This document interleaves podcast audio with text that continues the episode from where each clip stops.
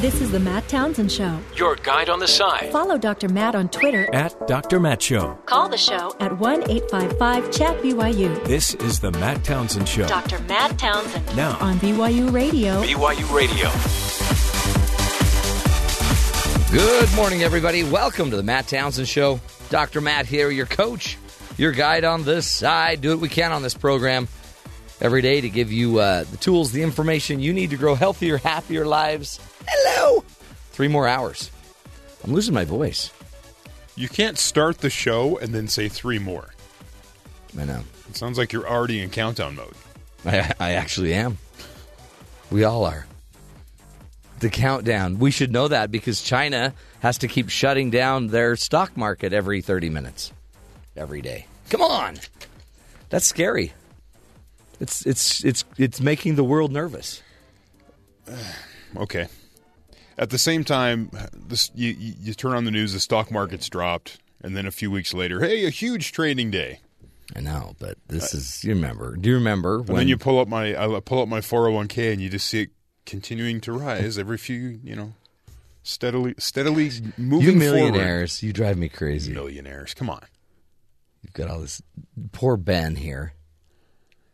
He's living paycheck to paycheck. He's okay.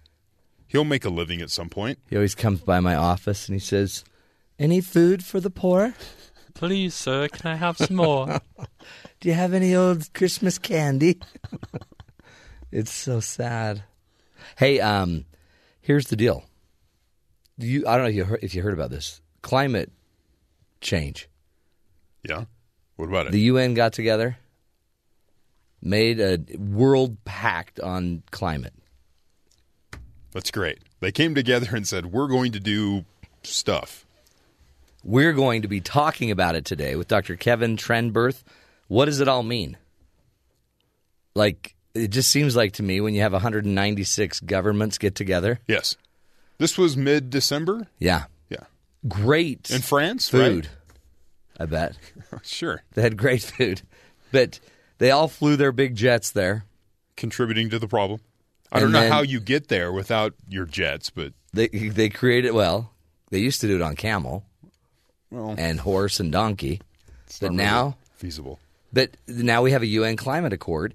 So we're going to be talking about what that means. Or doesn't mean. or doesn't mean or what did they come up with and and but one thing that is certain at least these these countries and the world they're buying into climate problems more than ever Slowly, yes. thus that's why they this is the biggest gathering ever to discuss climate and they were really happy with what they did. they yeah they so- were cheering, but, they were but what hugs. did they do that's what we're going to figure But, out Yeah, it was that when it happened? We, both kind of looked at each other like, "What does this mean?" yeah what does I it mean well then it comes back and our congress has to do It's a non-binding accord. It's not like they just created a new law. They have an agreement. but they're talking And the last time they did this, our government opted out. yeah And we're one of the biggest polluters, so if one of the biggest polluters decides not to participate, then who cares? We're also one of the biggest paychecks, right? So Yes. we'll write the check for a lot of this. And so we're going to ask the good Dr. Kevin Trenberth what uh, on earth it all means. He's a senior scientist in climate analysis uh, section at the National Center for Atmospheric Research. It's a big. Is that I bet, I bet that's got an acronym Yeah. behind it. What if, it's not Noah. That's a different one. No, he he built an ark, by the way. Yes, he did. Great. Great boat. I Great saw. The, boat. I saw the show. Did you see the show? Yeah, it had Have you read the book? Well, I read the You book a couple read the times. book. The it was really short. It was only a few pages, but the movie went on for two and a half hours. By the way, talk about movies that go on for two and a half hours. He had this like magic dust that put all the animals to sleep. It was crazy. Yeah. I just read the book if I were you. Go to the book. Well, the book was quick. It didn't give all the details, Well, I know. That's why. and it wasn't Russell Crowe as Noah. So, what are you gonna do? I'd go to the book. Might be a better source for you. Uh, Donald Trump's on it, by the way. On what? He's on the, the dangerous Cruz potential fiasco. It's I came in like a rainbow. he's got a great theme song, you know. It's so hard. This this will be his theme song. Can you imagine he wins the presidency, and this is the song that they play at his inauguration? I, I like how his aides say that he will be a, a toned down version of himself if he wins the White House. wow. I'm like, really? You're going to somehow corral that somehow? He never that? said Cruz No. isn't eligible to be president. I president. watched a uh, interview on CNN, and they were talking with him, and he goes, "The Washington, I think it was Examiner, one of the Washington papers, asked him a question. He goes, they brought it up. It wasn't me." but he, and he goes, and I didn't answer No. energetically. I just answered and moved on, and they they made it into a bigger deal. But it's a concern. there are Democrats that believe there's like six of them in the world that believe You only need one. I know that believe that Ted Cruz may not be eligible because his his mother's an American, father a Canadian. He was born in Canada, but never had an American passport. And then there were some claims that he had a Canadian passport, which he denies. Right, but yeah. So He did denounce that at some point before he announced to run. it's not like Donald is the kind of guy that would question somebody's citizenship. Yes, he is. He won't talk about that either, but he is. Really? Yeah, he sent private investigators to Hawaii to find out if President Obama was where's his birth certificate. He was helping. and then when the, the He's city the city uh, what whoever runs the records office in Hawaii walks out the door with the document, he goes, "That's suspect. We're gonna have to investigate and look at that further." Can a guy not help Help what? a presidential candidate? You know, He's trying to make it so that there's no difficulties in the presidential process. I think it's nice. Him. Trying to stream. He's looking out for us. Yeah. He's on it, folks. So the rest of you can Or, relax. or he's doing his thing where he uh, is causing problems with, by diverting the whoever is at fault for beginning it. He always points. I heard these other people talking about yeah, it. that's it's it, and, and and South Korea. They asked him on uh, like NBC today. Um, would he go in and preemptively strike North Korea? And he's like, no. I have people that buy hotels, hotel room or, or uh, condos. I have, re- I have real estate. I have friends. I got to think about He does that. that same line. So how is he going to be a president? China. If, if he's worried about his He's real in- estate holdings all the time. He he actually said, "We I just bought four thousand TVs from South Korea. These people make a lot of money." Well, South Korea. He says South Korea is going to have to start paying us for protecting them from North Korea, and China's going to have to control North Korea, and he'll make it happen. Okay. It's brilliant. Well, it's something. Same thing with Saudi Arabia. They need to pay us to protect them from Iran. Or they could. It continue- sounds like a shakedown. Oh yeah. I mean, I guess our, we've probably been shaking them down for every everybody forever. Just return the favor. Anyway, um, that sounds so negative, but uh, Ted Cruz is, is doing well. That's why he's that's why Donald's paying attention to him. He just doesn't want Ted to win someday, maybe, Right. and then not be able to And go then, against then, we, Hillary. then we have to deal with a Canadian in the White Yeah. House. What's up with that? that would be hard. Hmm. Uh, Hate mail hate mail. to BYU Radio. Is there? But is there going to be any? I mean, it just seems like it's pretty quiet right now, politically. They're they're all yeah. just We're trying they're to busting they're busting their gut to Yeah. get Iowa visited. Every one of the ninety nine. They've all. I, I, Precincts. what I saw yesterday, Trump has visited Iowa. They think it'll be about 100 times by the time Wow. the caucuses come up. But like Rubio's there 200 times. And most of the candidates, when they show up in Iowa, they go to multiple events. I thought Rick Santorum actually. Well, Santorum's been to. he's been there every day for Yeah. nine years. and it's really not Eight helping. years. Uh, but they go to multiple events where Trump just sort of flies in on his plane, does one event, and flies out. it's like, well, the, I heard he just lets his plane circle Iowa, and they keep seeing the Trump sign, and they're like, "Wow." I, got a I'm nice waiting for leaflets. Did you hear about Vice President Joe Biden? Says he regrets every day that he didn't enter the race. Sure. Uh, If you want to be president, thanks, I, Joe. I get that. Yeah. Joe, you're he. Joe's out of the cycle officially. Nobody should give him any more attention except as just vice president. Because remember how long he teased everybody for running? Oh, yeah, I'm going to yeah. run. I'm going to run. I'm going to run. Yeah. Now he's still teasing. I wish I had run. I wish I had run. I wish I had run. yeah. No, Joe, we're done with Knock you. Knock it off. We're done. We paid attention. Moving on. A lot of people wanted you to run too, The, Joe. the governor of New Mexico, his name is uh, slipping by me now. He declared his intention to run for president. He is not intention, but he his candidacy. He is running for president. Oh, for for this cycle? Yes. Well, did he not know that we started this race? Well, as a libertarian. okay. So yeah, That that's actually really smart because there is room for that candidate now. there is, I there mean, is, there is. So Interesting. Okay. look into that if you want to vote. So we've for, talked uh, pretty much China, climate control, uh, Trump. Let's just get to the rest of the headlines. Terry, anything else going on around the world? There is 17 miners are trapped 900 feet underground in a salt mine in upstate New York after an elevator broke down late Wednesday night. Eight of the miners who were trapped inside the elevator were rescued this morning in Ithaca, New York, by the Ithaca, New York Fire Department. The remaining miners aren't in any danger. Excuse me. The county spokesperson says efforts were underway to bring the rest of the miners to the surface. They received supplies through the night, and says a spokesperson. So that story will be ongoing all morning. Arizona Senator John McCain weighed in on the eligibility of Canadian born Senator Ted Cruz to be president on Wednesday, saying that the decision might be left to the Supreme Court. I don't know the answer to that, McCain tells a Phoenix radio station. McCain added that he faced a similar question when he was the Republican nominee in 2008 because he was born in uh, the Panama Canal Zone when it was a U.S. territory. He goes, Yeah, it was a U.S. military base. That's the difference from being born on foreign soil, so I think there is a question to this. Cruz's mother, a U.S. citizen living in Canada at the time of his birth, Donald Trump raised the issue when he when he told the Washington Post this week that the Texas senator's Canadian birth would be a big problem for the Republican Party if he won the bid. So interesting there. The House of Representatives passed legislation Wednesday afternoon that would repeal Obamacare with a vote of 240 to 181. Prim- uh, primarily along party lines, as you would expect. Uh, President Obama said he would veto any bill that dismantled the health care law, and Republicans do not have enough vetoes to un- override his vetoes. They don't have enough votes to override the veto. Yeah.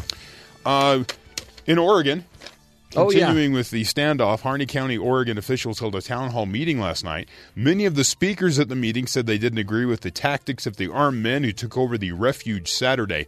Uh, led by Nevada rancher Ammon Bundy. But many of those same residents said they did agree with the message. Still, a majority of speakers said they would like the, the occupiers to leave the county.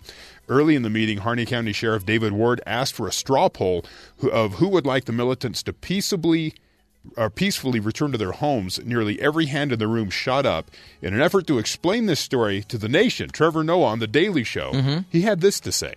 And now the challenge with this situation is that the backstory is really boring. But the story is exciting.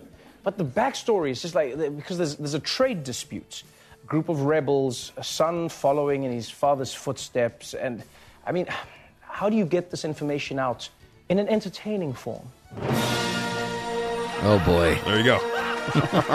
it's a trade dispute. It is a trade dispute. You got rebels, father and son. It's Star Wars. So Oregon is was- Tatooine. Is he, that what he was this is? calling it Land Wars, and then they had like a huge scroll and they Ah, told the story. So it was kind of funny. That's great. But it is the the comparisons are interesting. Multiple residents volunteered to travel with the sheriff to the uh, wildlife refuge Thursday morning to ask the militants to go home. So we'll see what Really? happens Okay. there. See how that goes. At one point Wednesday afternoon, 20,000 people were watching a puddle in Newcastle, England on Periscope. Why? Why not? There were 20,000 people watching this puddle. They were uh, people were glued to their phones as they watched and critiqued how pedestrians tried to cross this body of water in this suburb of Newcastle. The originator of the live stream, Richard Rippon, became so interested by the different ways people were trying to cross the large pool of water. In an interview with the BBC during the live stream, uh, he said, "We haven't had anyone fall in yet, but there's still time. The depths of the puddle varies. It's quite deceptive."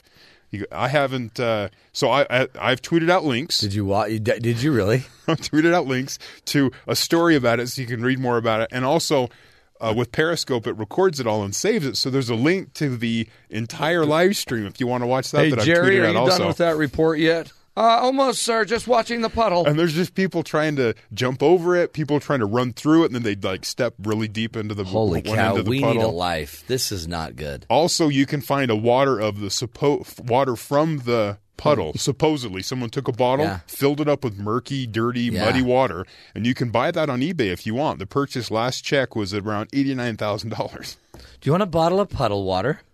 Are you kidding? They're watching this puddle. It looks like it's in a park type area, and it's deeper on one end than the other, and so people were kind of that makes sense. We have construction going on right next to our building. Oh, yeah. and we we can all be found watching that. I should just set up a periscope and go watch the excavator dig. You should. It's amazing. And then we could go get some dirt and put it in a bottle and sell it. And then people were critiquing what was going on, and they're like, "Ooh, that one almost fell in," and they were kind of cheering for people as they navigated the pool. So A lot of our producers sit there and just I don't know what's the word.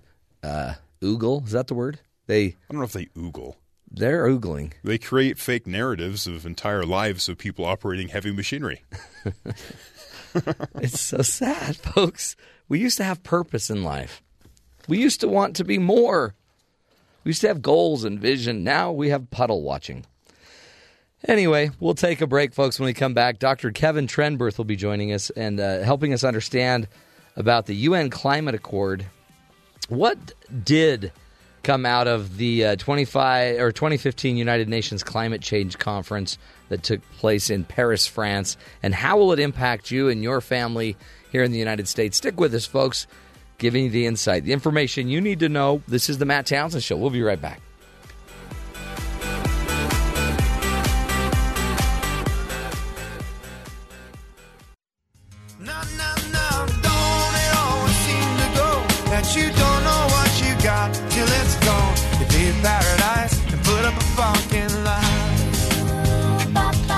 Welcome back, everybody, to the Matt Townsend Show.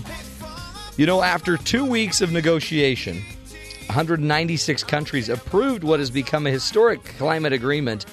The UN convened in Paris, France, in hopes of changing the way energy is produced and consumed, and uh, in hopes and efforts also to uh, fight climate change.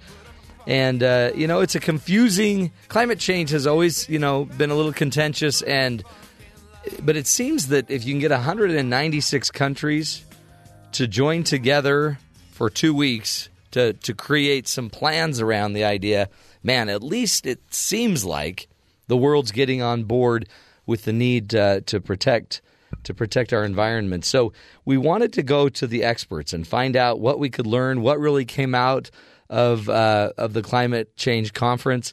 And so we've asked um, to join us Dr. Kevin Trenberth from Boulder, Colorado. He is a senior scientist in the climate analysis section at the National Center for Atmospheric Research. He joins us now to hopefully help us understand the UN Climate Accord. Uh, Dr. Trenberth, welcome to the Matt Townsend Show.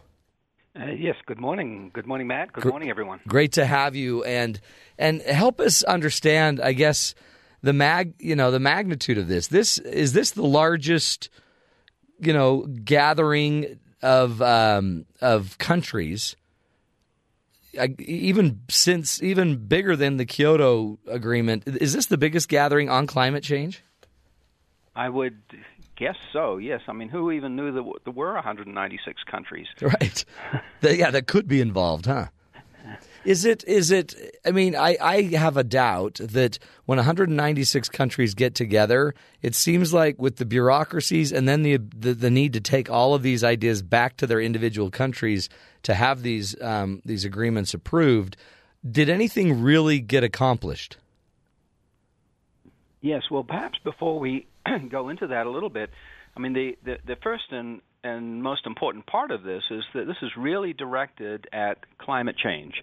And the thing is, we use the atmosphere as a dumping ground for uh, all kinds of stuff. In, Any anytime we burn anything, the emissions go into the atmosphere. Carbon dioxide is emitted, but there's also all sorts of pollution.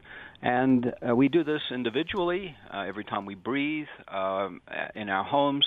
Uh, and we do it uh, on a statewide basis. We do it nationally, and and of course we do it internationally. And and so this affects the atmosphere. The atmosphere is a, a global commons in that regard, and uh, and this is really a, a problem of the tragedy of of the commons, where it's perhaps in everyone's best interest to exploit this commons uh, in order to gain the most value out of it. But if everyone does that, then it's a catastrophe for for everyone as a whole. That's what the commons aspect refers to, and and this is indeed why 196 countries have come together. And so, um, and so, uh, you know, from the standpoint of the atmosphere.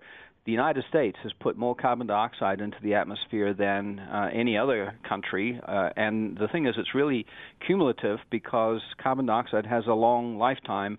But at the current time, uh, China is putting much more into the atmosphere on an annual basis than any other country. And so China, the Chinese can argue that you know we're changing their climate, and we can argue that the Chinese are changing our climate, Right. and uh, and we can make all kinds of accusi- accusations. And the United Nations framework is one where we try to bring everyone together in order to uh, produce an accord for going forward that will not produce disastrous changes for our climate system. So this is this is this really is uh, you know a- major I think advancement. The mere fact that we with 196 nations we are coming together to talk about this global commons, the atmosphere. Um, did when they sat down, how do you how and how did it go? How did the conversation go when you have some of the big offenders? uh, not necessarily maybe fully buying into what's going on or what their their impact on it, and some of the smaller countries that maybe don't have the pull, that don't have the finances to to even live up to some of this accord. Yeah, so there are there are a number of different blocks that actually form in in, in this kind of uh, political arena. Um, there's the the Western countries, which perhaps have been more responsible for the problem than anyone else. Uh, there's the developing countries who say, "Hey, it's our turn. We want to exploit the atmosphere now." And there's uh, the small island states, in particular, who are the biggest uh, victims because of rising sea level and and stronger storms and and issues like that. And uh, and so um, uh, the the developing countries and the the small islands and so on, they want to know what the Western countries are going to do. Firstly, to prevent the problem, but secondly, to compensate them and help them to adapt to the the problems that are inevitably coming along. And uh, and so all of these things are going on uh, in, in terms of negotiations. Um, you know the the the meeting in Paris was COP 21. That's the Conference of the Parties number 21, and these started with the signing of the or the ratification of the UN Framework Convention on Climate Change. And so they've they've been annual meetings, and uh, the Kyoto Protocol was was assigned at one of the earlier uh, COP meetings as one of the outcomes of this. And and so there have been attempts to do this before. On the science side, there is an activity uh, through the Intergovernmental Panel on Climate Change, which I have been very much involved in, that puts out the science basis for this. And there are three major working groups under that uh, under the IPCC. The first one deals with the science of climate change, you know what's happening and why, and and what the expectations are for the future. The second one deals with well, what are the impacts? What's the uh, what's the consequences of this, and what might we do about these? How can we adapt to climate change? How can we build more resilience to uh, the kinds of changes that we're expecting? And then the third one deals with the mitigation aspects. This is trying to stop the problem in the first place, trying to stop the emissions going into the atmosphere. And so all of these aspects are, are well, from the IPCC, there are long reports that have been written making recommendations on, you know, if you do this and we expect this and so on. But then it's up to this kind of a meeting to decide exactly what to do, and there are all of these aspects that are involved in this uh, agreement. Wow. I mean, really, it's uh, yeah, it's it's so many different entities, so many different issues, categories of issues. Um, it was about a two week uh, event, wasn't it? Yes, it was. And the thing about the UN framework is, I, I, I mean, we, we work with that under the IPCC, and it's, it's, I have to say, very difficult because it requires a unanimous consensus. Oh, wow. Unanimous. Yeah. And and so there are all kinds of negotiations, very careful negotiations over words, individual words um, that go into this, and as a result, you don't actually want to have a document that's too long. Um, and this this document was what some 30 pages or thereabouts, uh, and uh, and the full two weeks. Uh, you know, the negotiations went on into the night hours, the wee hours of the morning, and and I'm familiar with that. And so Uh, and so the unanimous consensus is a real difficulty, and therefore one has to uh, one one can't expect that this agreement is going to have major teeth uh, or or to be really sharp. And I think it was a major accomplishment in Paris that this actually happened, because the previous attempt to do this was in 2009 in Copenhagen, when we thought that the reports from the IPCC were strong enough to bring a, an agreement uh, together, a political agreement together, and the expectations were high going in, but it ended up being uh, a complete uh, failure, really. And uh, now Paris is the is the follow-on to, to this. Uh, in fact, after the, the the subsequent IPCC report, and uh, unfortunately, um, there has been an agreement, uh, but it's really only a framework, as as you said. Yeah. It it it lacks a lot of specifics. It it's it's been called toothless in, in some respects. It's it's voluntary. Uh, there's there's no compensation for loss or damage, and there's there's no penalties uh, involved in these. And so we can talk about those. Yeah, in fact, things. let's talk about the, the accord itself. Um, I guess uh, um, was passed by in the conference in COP 21, except now it needs to go back to all of the countries, the participating countries, and then they need to be willing to come back within a year or so and, and actually sign the agreement and ratify it. Is that the is that kind of the process?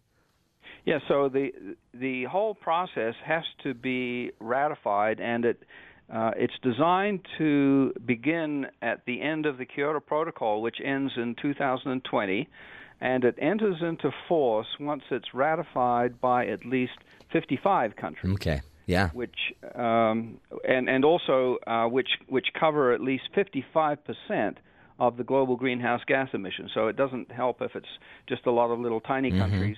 They've got to there's got to be some substantial countries in there, but um, you know it, it won't include uh, the U.S. for instance because it won't be going to the Senate. Uh, for ratification, and the Kyoto Protocol was not ratified by the by the U.S. One of the very few countries, a handful of countries around the world that did not ratify the Kyoto Protocol. Yeah, that's. I guess that's a whole other game too. In fact, let's let's do this. We're speaking with Dr. Kevin Trenberth. Let's come back, Kevin, and um, I'd love to get into like what are some of the specific changes. I know one of those uh, is about um, the degrees Celsius uh, goal kind of um, information. We'll, we'll talk about that. Also, want to talk about what we can just do as an average family in the United States to you know to take better care of our uh, global commons, our atmosphere. What can I also do to teach my children um, to to be more to be, I guess, more climate focused and a little healthier there. Would love to ask, get some of your insights about that. We'll take a break. Back with uh, distinguished senior scientist uh, Dr. Kevin Trev- Trenberth here on the Matt Townsend Show. Stick with us, folks. We'll be right back.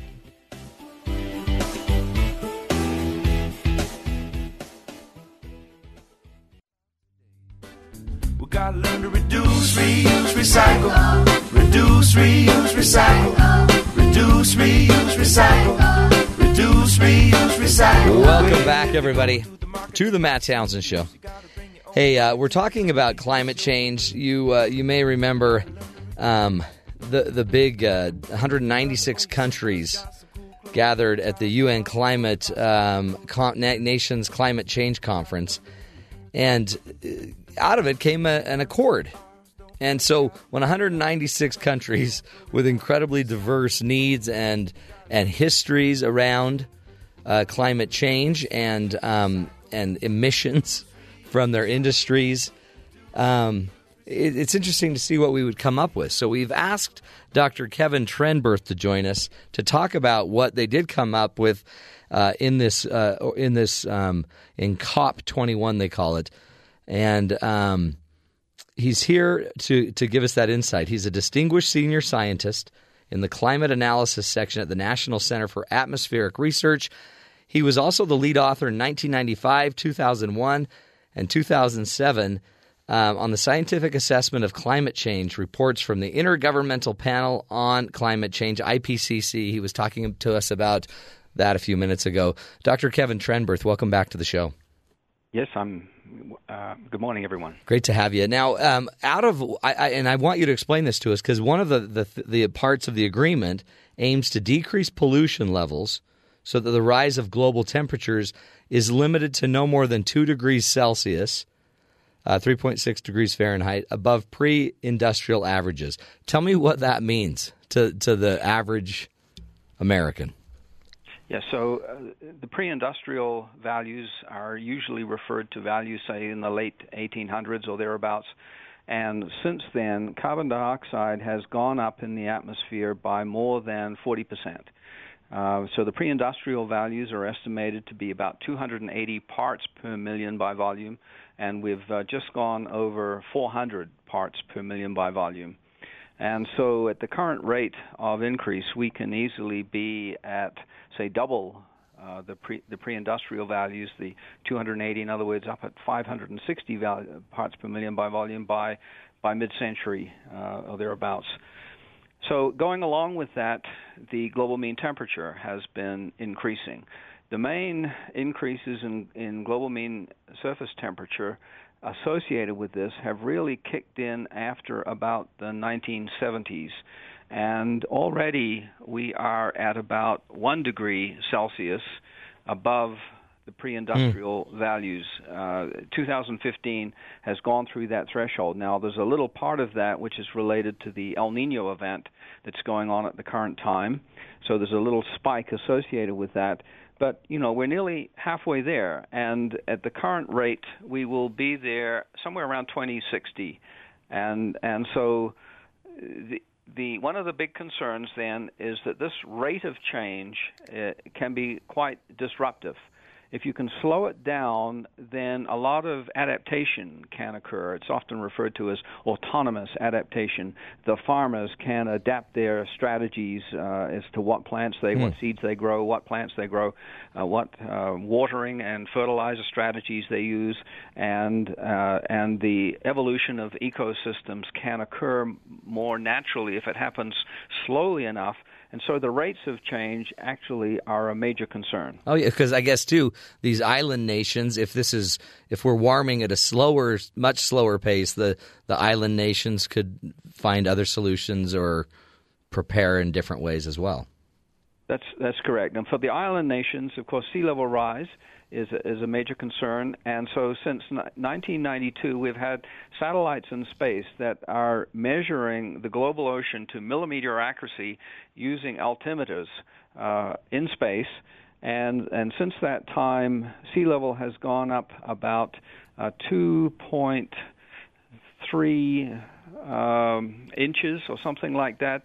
It's going. Uh, the rate of increase is about uh, 3.2 millimeters per year is the is the unit that is used, and that's a clear indication that the that the planet is warming. Firstly, the ocean is warming up. We can measure that, and and therefore it's expanding. And secondly, there's all the melting of glaciers and uh, um, and land ice, uh, parts of Greenland and things like that. That's putting more water into the ocean, and so sea level rise is a major concern. And the way in which that gets manifested on the island states is not the gradual sea level rise, but it's it's the sea level rise plus a high tide plus a storm surge, and the next thing you know, you've Yeah. got uh, devastation. Yeah, you're not an island so- anymore. Wow. Yes, It's true. And so we we're seeing that in different places around the world already. It's and it, and it, this is such a complicated thing because there there you know there are kind of the naysayers that don't believe in it, but in, reality, no matter what, and I love the the term. I guess it's just kind of a universal term, not necessarily your term, but we do have an atmosphere, and it is a global commons, and it belongs to everyone.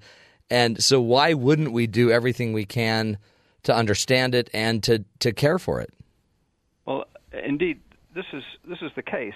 But of course, anyone who who has a vested interest in dumping carbon dioxide into the atmosphere, and there's Right. a lot of industries that that do, especially fossil fuel industries and and especially coal uh, related industries, and uh, and so it has these this has consequences for everyone. Um, You uh, and the, in the accord, they come up with the number. Was it a full two degrees or was it one and a half? I can't remember. Well, there was discussion about lowering the the target to one and a half degrees instead of two degrees C. I thought that was quite misleading because I don't think we can possibly hold the increases in temperature to one and a half degrees, and it's going to be very difficult to hold us to less than two degrees Celsius uh, as it is. Um, Because we're already the halfway reasons- there, right? We're, we're already halfway there, and the carbon dioxide that's already in the atmosphere is going to continue to be there for a hundred or more years, uh, and so that will continue to have effects. The the oceans respond very slowly, but even if we wanted to make a lot of changes now, it's not economic to make many of those changes except as things phase out. So for power stations, for instance, the planning lifetime of a power station is something like 35 or 40 years. And so if you have a power station, even if it's say halfway along that that lifetime, you don't write it off. You can't write it off instantaneously. You have to wait till the end of its lifetime, after 20 years, and then maybe you can replace it with uh, a whole raft of uh, windmills and solar panels or, or other technologies.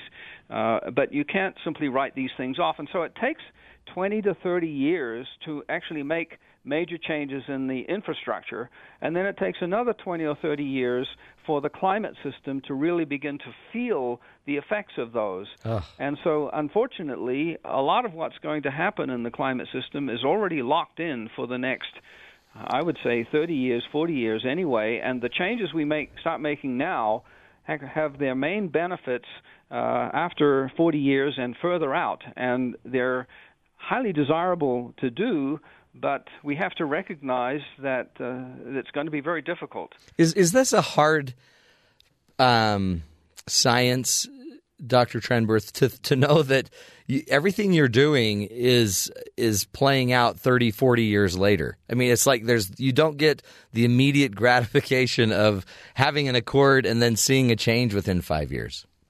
Well, this is right. And of course, part of the difficulty is that it's not just the response of the atmosphere to the changes that are occurring because we have all of this other stuff we call weather and, Right. natural variability going on. And so we have huge fluctuations that go on from day to day. We have events like the El Nino event, which is going on. The El Nino is a, is a natural phenomenon and it causes uh, fluctuations about every uh, well, there's an El Nino event about every three to seven years, about every four years on average, and the one, current one we've got is one of the three biggest on on record. And so there's a lot of what we call natural variability, and therefore there's a lot of uh, what an engineer would call noise in the system before you can see the signal of climate change. And so we have to look at things like, oh, the global sea level is going up steadily. There's a very clear sign that the planet is actually warming, and we can't ignore that. And then the question is, well, how is this actually manifested in the day to day weather? What are the symptoms we should actually be looking for? And indeed, we're getting a much better handle on that kind of thing. And, and one of the things, unfortunately, is that the storms get more intense and, and more severe, and there's a greater risk of flooding. And then in places where it's not raining, the droughts become Yeah. more intense because there's a bit more energy to dry things out quicker. And as a result, we have uh, record uh, wildfire seasons as we have had this past year. It's and then and then you're dealing with just the rest of us as humans that sit there and say, "Well, it can't be warming. I'm freezing. This place is cold." right. And and then the others like, and then they're loving the the warmer temperatures back east. It's it's it's really an uphill climb. And then we go make this accord, and we come up with this goal. But in the goal, nobody really discussed exact specifics for what, how, or what we were going to do. Really, right? Yes, how to achieve the goals is a is a major issue. It's left up to individual countries, and also um, and also the the green fund is a major Oh, issue. yeah, and, and discuss that because that that also I guess becomes part of the rub because certain countries are going to be paying more, but those were probably more of the polluters um, to help other countries be able to afford cleaner technologies and, and cleaner advancement. Yes, and so this relates to can we transfer technology to enable uh, small island states or, or or developing countries to help deal with this? Can we uh, give them uh, solar panels or wind power uh, rather than have them uh, go through a phase of um, having a major coal-fired power station? You know, and this is what's been happening in China Right. and India with a tremendous increase in the amount of coal-fired power stations that's that's boosted their economy certainly, but with tremendous costs both in terms of the local air pollution and the air quality, but also in in terms of climate change. And so uh, and so this also relates to who owns this technology and, and patents and things like that. And and so uh, it turns out, you know, you're not just free to be able to even give these things away, but uh, as a result, there was this green fund set up, which is supposed to be populated with billions of dollars, and I think the U.S. has pledged what three billion dollars towards it. But where's that money going to come from? and uh, and it, it's far from clear. And so this is where the whole issue of uh, a so-called carbon tax. Uh, you know, I, I Right. think there needs to be a price on carbon. And how you do that can can vary from one country to another, but this is one of the things which is going we're going to see a lot more discussion about, I think, in the next couple of years. How do we uh, put a price on carbon that provides the incentives for the private sector to get into the act and to become uh, to develop these new technologies that may help save the planet? I see, and- again, and that you can already, I can already hear the future arguments about that just in our own Congress. Um, talk about, we've only got a well, couple. Yes, but Oh, go ahead, uh, Kevin. Yes, but yes, but the thing related to that is the is the you can look at conservative governments like the one in the UK in in Europe. And in Europe, they do have carbon taxes in place. And if you've ever been to the UK and, Yeah. and uh, bought gasoline, you'll, you'll You know what, that, yeah. You know, it costs what seven dollars a gallon Right. or something like that. And so there's a carbon tax built in there. The same thing with electricity. And so there's are there's there's incentives to to be very efficient and to cut down on your use of that kind of thing. And in fact, that is exactly what activates the private sector. And uh, the the minister from the UK has just been visiting this country and has argued that in fact uh, this is uh, uh, uh, the conservative approach to doing this. And you know, why isn't the U.S. conservatives adopting this kind of approach of involving the private sector? Yeah, no, and, and again, why anything with, go, with what's going on with our political world? Um, talk to me. We've only got about a minute left, um, and I really want you to help, kind of just me, my family, the average American, as a as a senior scientist um, with the National Center for Atmo- Atmospheric Research. What can my family do? What can I do as a dad to make sure that we are responsible, uh, not naive, not just putting our head in the sand? What can what can I do to either push my politicians or to just take care of my part of the atmosphere? Yes, so recognize indeed that there is a cost to burning fossil fuels, and there's a lot of hidden subsidies for them. Uh, and so, use of renewables. Uh, on my house, I have installed uh, uh, photovoltaic uh, solar panels, uh, for instance, and Colorado has had a program to help that, and and some states have done this a lot better than others. Other um, efficiencies that can be introduced, you know, driving uh, smaller, more fuel-efficient cars, or or even riding bicycles. One of the biggest wasters of energy are things like uh, clothes dryers. Uh, you know, what's wrong with hanging clothes on the clothesline and using solar power? Right. Uh, little little things like that. There are a number of uh, things. Uh, I mean, riding a bicycle is actually a lot more healthy, also Absolutely. uh, it, than than driving a car. And so there's uh, a lot of uh, things that, that help the environment and actually may help your bottom line as well. But uh, and your but- waistline, right?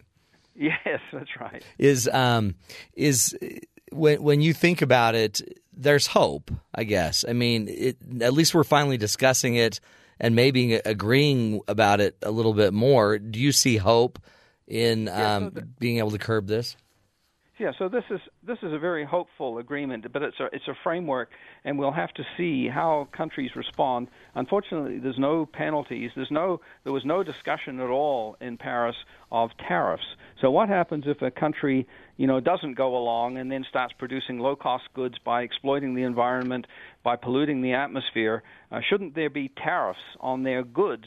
uh, in order to uh, make them stop that kind of a practice. But of course, this involves foreign trade. It's a different, usually a different person in the government, a different minister that, that deals with that, then deals with the environment. And this is actually why it becomes a very difficult problem because it involves so many different parts of the government. That's right, and and then taxes and money and um, and business and economies. Well, we appreciate you, Dr. Kevin Trenberth. Thank you so much for your great insight into all of this. And um, folks, it's it's our atmosphere, common, right? It's commons. It's global commons. We probably ought to take care of it, right? If uh, if you want to have it, we'll take a break, folks. This is the Matt Townsend Show. We'll be right back.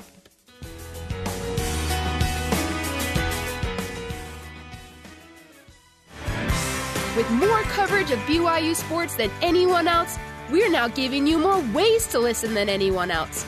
Tune in to SiriusXM Channel 143, stream us live at BYURadio.org, or take us wherever you go with our new Droid and iOS mobile apps.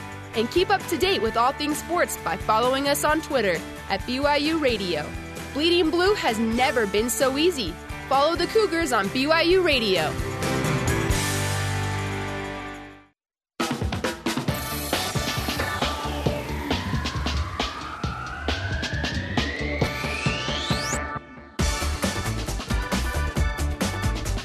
Welcome back, everybody, to the Matt Townsend Show. You know, Dr. Uh, Trenberth just said maybe ride more bikes. Maybe, you know, if we just get out and ride our bikes a little bit more. Well, uh, a New York City man took him, I think, quite seriously. Jeffrey Tanenhaus from New York City rode a bike from New York City to California, 2,700 miles across the country, 17 states.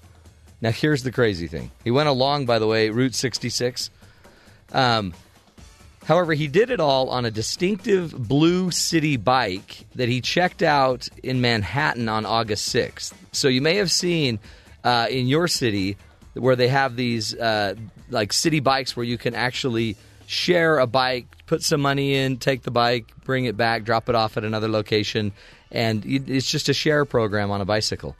Uh, he he took the bike and then left New York City and headed off to um, to California. He just, you know, he, he said his job was ending. He couldn't stomach it, getting just another job. He didn't want to go out there and do that. I was out of options in New York, and I thought of the Great American Road Trip. And he uh, he basically says I didn't expect to go very far. You know, maybe down to the Jersey Shore at the most. But along the way to California, Tanenhaus saw Washington D.C., the Grand Canyon. he, had friends that he found, you know, in their RVs. He just got all the way to Santa Monica. By the way, in the end, he owed New York City twelve hundred dollars and a bike. they need their bike back. Interesting stuff, folks. Um, it really is. Uh, it's our world. We need to take care of it, and you don't have to get. You can get argumentative about the science, but you, you just if you've ever just sat there behind a polluting truck or bus, you know what it feels like to just. It's not good. So instead of just fighting everything, let's just try to be better. Do what we can do, and uh, and and and pay our fair share along the way. We'll take a break, folks. That's hour number one of the Matt Townsend Show. Next hour, we'll be coming back. More ideas, more tools to help you find the good in the world. Stick with us, friends. We'll be right back.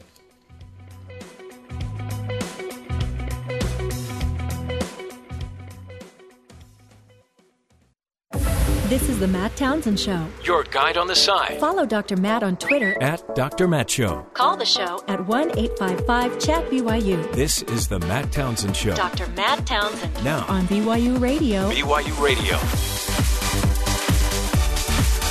Good morning, everybody. Welcome to the Matt Townsend Show. Dr. Matt here, your life coach, your guide on the side. This is the program where we give you the information, the tools you need to live and grow a healthier, happier life. Uh, you know, there's a lot of news out there. You can listen to the news anytime you want. However, uh, a lot of the news doesn't necessarily go in depth on what you need to know for your family, for your friends, just for your own maybe mental health and well-being. Uh, welcome to the program. The goal of that, that's the goal of the show. And today, a great guest that'll be joining us in um, just a few moments. uh, Professor Jeff Jenkins from Brigham Young University here. He's going to be talking to us about mouse clicks. Did you know that when you're angry, people can tell just by how you move your mouse, how you access your data online? It gets a lot less clean when yeah. you're angry. Yeah. You're just frantically just ugh. yeah. Pressing buttons. I totally see that. Also the the fact that the mouse stops working Oh. because you smashed it. Yeah. Or yeah, Or yanked it out of the computer and you have to go crawl back underneath and plug it back in. Right. Unless you have what I have with a wireless one, then you just chuck it across the room. Don't Yeah. worry about it. Look, in fact, look at you hear Ben's mad. Yeah. Whoa. Are you mad, Ben? You seem angry. What's wrong? Watch. wh- Those scrolling wheels are not cheap. Be careful with that. Wait, that is. It, it's so interesting that uh, the mouse is the mouse. Yeah. It Or- could have- Originally, people thought that the mouse would not work. Right. That people did not want to interact with their computer with this thing that you held in your hand. But now everyone, uh, Mm-hmm. I, I- I-. I see people on their laptops and they use the trackpad and they do that. I can't do that Does at that all. drive you crazy? I love the mouse. I need something really, really focused. So you well, is that why you carry yours around the office? I do. That's weird. I have three more in my bag that I bring with me just in case. What you got there, bud? My mouse. Never leave home without it. I always I I bring mine into the studio because I don't like to use the trackpad either. Yeah. It's too. You, I, I tend to just sort of fumble around Mm-hmm. and I can't get to where I need to be quickly with a mouse. You just point, Boom, click, you're bum, done. boom, boom. You can do it. By the way, today, January 7th, I'm not going to take it anymore day. Yeah, I'm not going to take it. It's not going to. I'm done. With the parent previews. So take a hike. Wow, Like Ben, he's not taking it anymore. Yeah, he's so we- pushing every button including commercials. that we've got. Um, I've got to I got to tell you this story, and because it just to me typifies um, a really bad day, a really bad day for somebody. You ready? Take out the papers and the trash. Police in rural Manitoba say impaired driving uh, charges are pending against a Zamboni operator. Oh, right. This, this was before Christmas. Yes, I remember. Officers received a complaint Saturday about a man during a hockey minor hockey league game in St. Anne, southeast of Winnipeg. Mark Robichaud, chief of town's police department, says the machine was stri- striking the rink's boards and moving erratically around the ice. Can you just see that guy? He looks like one of those little remote control cars you get that run into the wall and then turn and then run into the next wall and Yeah, turn. yeah, yeah. Anyway, officers said that the driver um, spoke with the driver of the Zamboni and placed him under arrest. The man is in his 30s. He was new to the ice cleaning job. Um, he's since been released from custody, by the way. He's now facing charges of impaired driving, refusing a breathalyzer, and resisting arrest. Yeah. But it, Impaired Zamboni driving. a new Zamboni driver, because you, you really got to do it like in perfect lines, and There's a skill there. there is.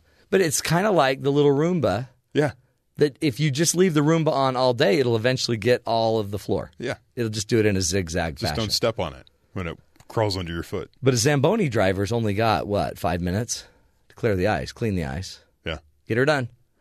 And you know, it was his first, you know, probably big game, and he probably had a few beers. oh, that's so funny, so funny. Uh, anyway, it's hard. It's hard to keep a job. It is, especially when it's a Zamboni driver and you're impaired. Yeah, could be worse, right? could be worse. Hey, um, let's uh, get to the headlines. Terry, anything going on around the world? There is. Thanks, Matt. Dow Jones Industrial Average sank 333 points at the opening bell this morning. S&P 500 futures dropped 39 points, while Nasdaq 100 futures tumbled 113 points. Do you know what that means, Matt? Trouble. Trouble. Yes, that's basically what I was implying. Trouble Fears over China's growth and current currency devaluation ricocheted throughout global markets on Thursday, sending U.S. stock futures tumbling ahead of the opening bell in China. The trading day was over just as it began, thanks to a swift sell-off. For the second time this week, Chinese equity markets tripped their newly installed circuit breaker, or mechanism used to prevent panic selling, just 30 minutes into the start of trading. Hmm. Well, you got to do that. We need a circuit breaker on this show. Uh, uh, when- whenever we start, Whenever, we, whenever it like starts coming apart, okay, going out of control. I think it should just go beep, just to dead air. Well, who's going to make that judgment? Well, I'm sure Don will. That's what I'm saying. Don how often is he going to push push, the the button? button. After North Korea announced that it had successfully tested its first hydrogen bomb, the United Nations Security Council on Wednesday unanimously condemned the test and began to work to implement new measures against the nation. Even China, one of their only allies on this planet, strongly opposed North Korea's actions. Russia also disapproved of the test. However, White House officials have said that the initial analysis appears to be inconsistent with North Korea's claim of, of a successful test. Chi- uh, there's been uh, reports in Japan that there are three uh, intelligence gathering airplanes that have taken off, presumably to fly near North Korea to take air samples to see if uh, what has what residue remains in the air is consistent with their claims. So basically, no one's believing what they did. Yeah. Well, The seismic information from the those the earthquakes that were recorded are similar to previous tests, which weren't hydrogen bombs. Hydrogen bomb apparently is much bigger than what what they have uh, reported to have before. and So it should be a bigger event. and those white horse-like animals with one horn, The unicorns, their herd of unicorns they have. those also aren't real. true, allegedly. Those are just Because I, don't want to say it's true, and all No, of a sudden they present a unicorn. those are white horses with a little horn taped to their head. The standoff in Oregon continues. The Oregonian had a post yesterday about some interesting things that have happened during this standoff. What? PETA came out to, to the occupied compound Wednesday to dole out vegan jerky and urge protesters to keep animals out of their business. Wow. So, They, they don't seem like two groups that are real simpatico. no, that was the odd part about that. The Harney County Sheriff's Department uh, joined Twitter and Facebook on Monday to keep media and, uh, and residents abreast of the situation. The sheriff's office, which uh, oversees about 7,400 people in that town and in that area, in that county, uh, has never been on social media before. So the police, the sheriff's department got Twitter and Facebook over this. We gotta So that's interesting. when pla- th- that should be a fun uh, account to follow because do the sheriffs know what they're doing? Nope. So that would be interesting to follow. that. Hashtag clueless. When planning for the occupation, it seems most of the protesters remembered to pack their firearms and an extra pair of camo cargo pants, but uh, they forgot the snacks. Mm-hmm. They put out on social media requests for snacks like beef jerky, energy drinks, that kind of stuff, and uh, cold weather gear. People need socks, apparently. So, kind of some interesting things that have come it out. seems like they didn't plan this out quite like they should have. I don't know if they wanted it to go as long as it has. But luckily, PETA's got some vegan And jerky. Shut, apparently, they've shut the power and the phone lines off, so we'll see how long that lasts. Yeah. Uh, Ken Griffey Jr. and Mike Piazza, the new members of uh, baseball's Hall of Fame. Ken Griffey Jr. setting a record for the highest voting percentage after being named on 99 or 99.32 percent of the ballots. Hmm. There were three writers who did not vote for him for the Hall of Fame. Wow. They're on the list. Yeah. If you want to make a list, you can do that. There's three guys. They actually published these names. Did they really? so you can figure that out. Um, let's see, going on. Uh, oh, pizza, Love it. Health food. Yes. You think so? Yes. I am the healthiest human ever known to man. Depends on how much you eat, uh, probably. Well, and what type of pizza? Okay. I mean, if you're having the all meat heart attack, whatever we call that, Yeah, the coronary. probably less healthy. Okay, that would that would track. But if you eat, let's just say, A two- veggie pizza? two large veggie pizzas, A thin double crust? cheese, thin Du- crust. double cheese, maybe Yeah, not. cheese is just dairy. Eh, and Dairy's good. Dairy comes and- from cows. Well, it's not just the pizza that will kill you; it is now the box. Well, no one's eating the box. U.S. Food and Drug Administration announced that it will ban three chemicals commonly used in food packaging, oh boy, yeah. pizza boxes, due to concerns that they cause cancer. The offending chemicals are applied to cardboard food containers as oil and water repellents. It is the stuff that keeps the pizza box from getting soaked through with grease. So while pizza boxes are one of the more known applications of these chemicals, they're also used in thousands of other products. So in the end, as this article says, just eat what you want. See, Everything's going to kill you at some you're point. not going to die from pizza. You're going to die from the pizza box. the chemicals that are keeping the pizza from soaking through the box. So, Mm-hmm. would you rather have a grease soaked box or would you rather have the current situation? What? I can't have both. I'd rather have a yeah grease soaked box. But the problem with that is then I wouldn't be ingesting chemicals that make me waterproof. See, the neat thing is someday, sure, we're going to die because of the box, but we will resist water. When we're standing out in the rain, it'll just beat up on us, Right. and just fall off. You're like, I am water repellent. This is great. oh, that's kind of scary. So the the chemicals in the box. I was going to name the chemicals, what? but I didn't want to Okay. because for the most part, it doesn't matter what the chemicals are. It's the fact that they are they exist and they're on the box. Let's just call them death chemicals Death chemicals. There's three of them. or the special sauce of pizza. So any any any sort of packaging that needs to repel oil and liquid would have this chemical. Yeah. Or these chemicals. Which isn't a big deal if you're not going to be consuming what's inside. But because it's the food sits on the box, it Mm-hmm. You need- kind of leaches into the Right. food. I'm calling that flavoring. It, this pizza tastes weird. Kind of like a I don't know. It's less chemically. It's less chemical. What's the word? It's less. It's less acidic. So I love my. there's a definite FDA concern. They put out this. It's more of a suggestion than a full warning, but they're you're going to ban these. But things. and, and again, we don't want to worry people. no, it's in all your food. You're fine. You're much more likely to be killed by a vast influx of immigrants. Isn't it funny? Everyone's so fearful about everything now. Yeah. So all the politicians are bringing up the fear mongering, and everyone's talking about fear mongering, and now we're fear mongering about the pizza box. The pizza box. I just have a rule at my house: Don't eat the box. kids, stay away from the box. oh man, it is a wonder that any of us survived. Because 20 years ago, we didn't care what was going on in the box. No, my the child safety seat I sat in as a kid Yeah. was metal, and then it had it had like some foam Wow. padding. Yeah. On, on the bar, Yeah. and I think it was duct taped at Hold one it. point because it started falling apart. You had a safety seat? Yeah, I know. There's most kid, most people grew up with no safety seat. No, most of the time through my childhood, we just slid around the back seat of the Yeah. car. Yeah, Well, in my childhood, polyester was big. So parents would dress their kids in polyester, highly flammable, by the way, and then we would just slide everywhere we went. right. It- you know, and they used to have plastic coverings on on the furniture. You couldn't even sit on a couch. The whole time you're It's just, just- sliding.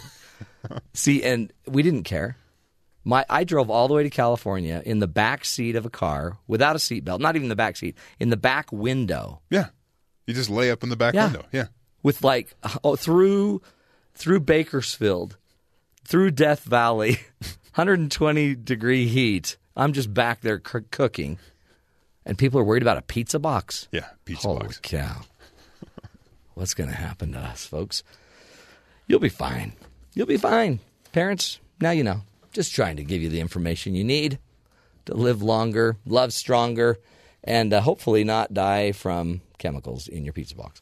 We're going to take a break. When we come back, we'll be uh, talking with a professor here from Brigham Young University, um, Professor Jeff Jenkins, who's been doing some research on what your mouse can tell you about your emotion. How you use your mouse with your computer, it tells you a lot about uh, where you are emotionally. Interesting stuff. Uh, a fun little uh, interview coming up. Stick with us, folks. This is the Matt Townsend Show. We'll be right back.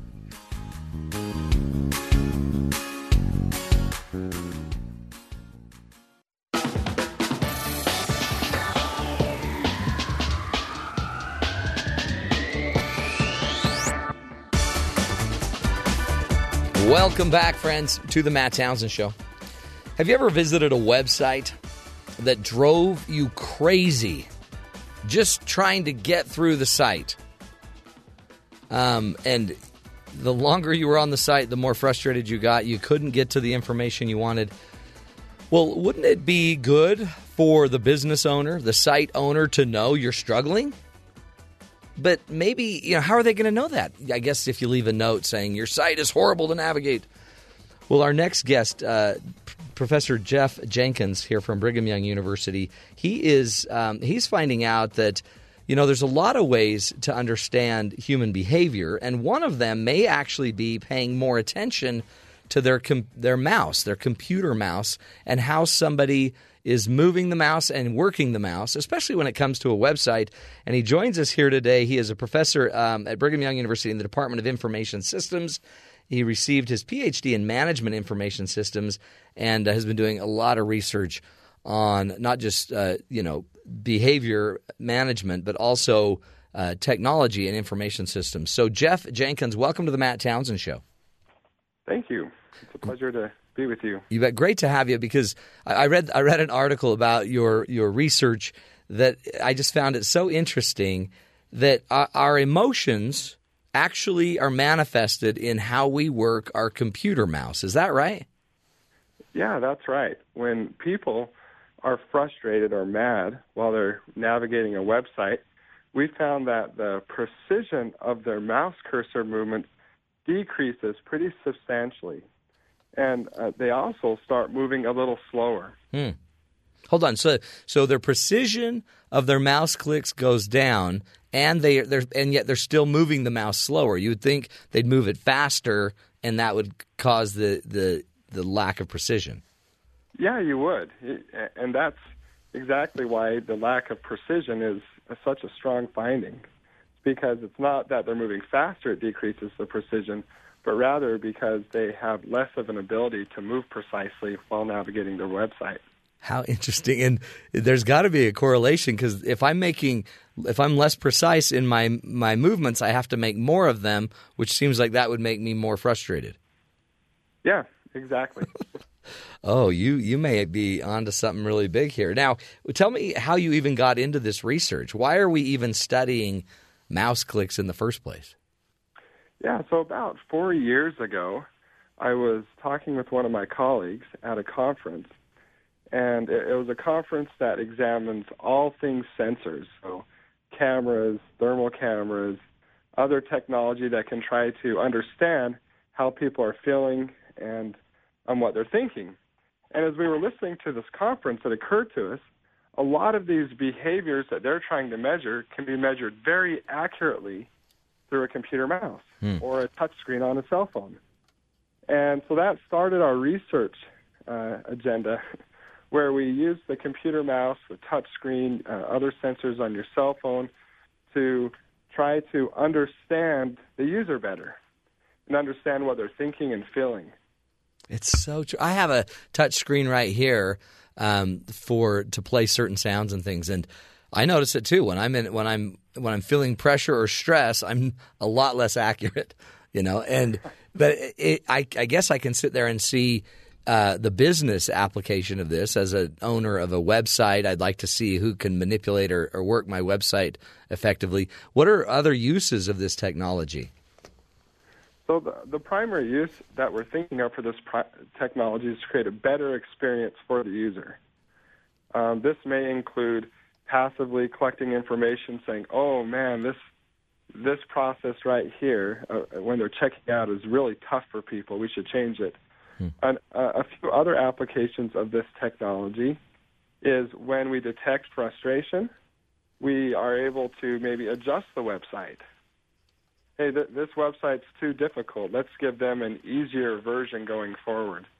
So it's an I- there's also this idea of dynamically adjusting a website in real time Huh. to better better meet that person's need. yeah, maybe provide more prompts. Maybe um, I didn't even know when I go on someone's website. How do you know?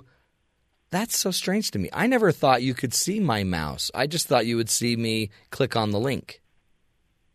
Yeah, actually, most big company websites you visit all track where your mouse is as well. That is so just interesting. Hmm. Some pretty simple code in the web page allows them to track where your mouse is, what you're hovering over, um, what you're avoiding. How fascinating! Does uh, with your research, um, I, I'm assuming that a lot of companies might be interested. Have you heard from companies? What are they thinking? We Corporate have. America. We've, we've talked with some companies. Um, they think it's fascinating, especially that we can start deriving information about what people are thinking and how they're feeling based on the mouse cursor movements.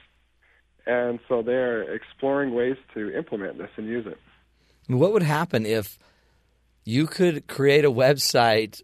It's kind of like we always joke about the DMV, right? In every city, every joke is how long the DMV line is. But how powerful if instead of being frustrated and making the DMV a worse experience or making a really difficult website a, a more difficult experience, what if we could be coached through it, have a guide come in when you need it, and and make it uh, easier and, and facilitate it?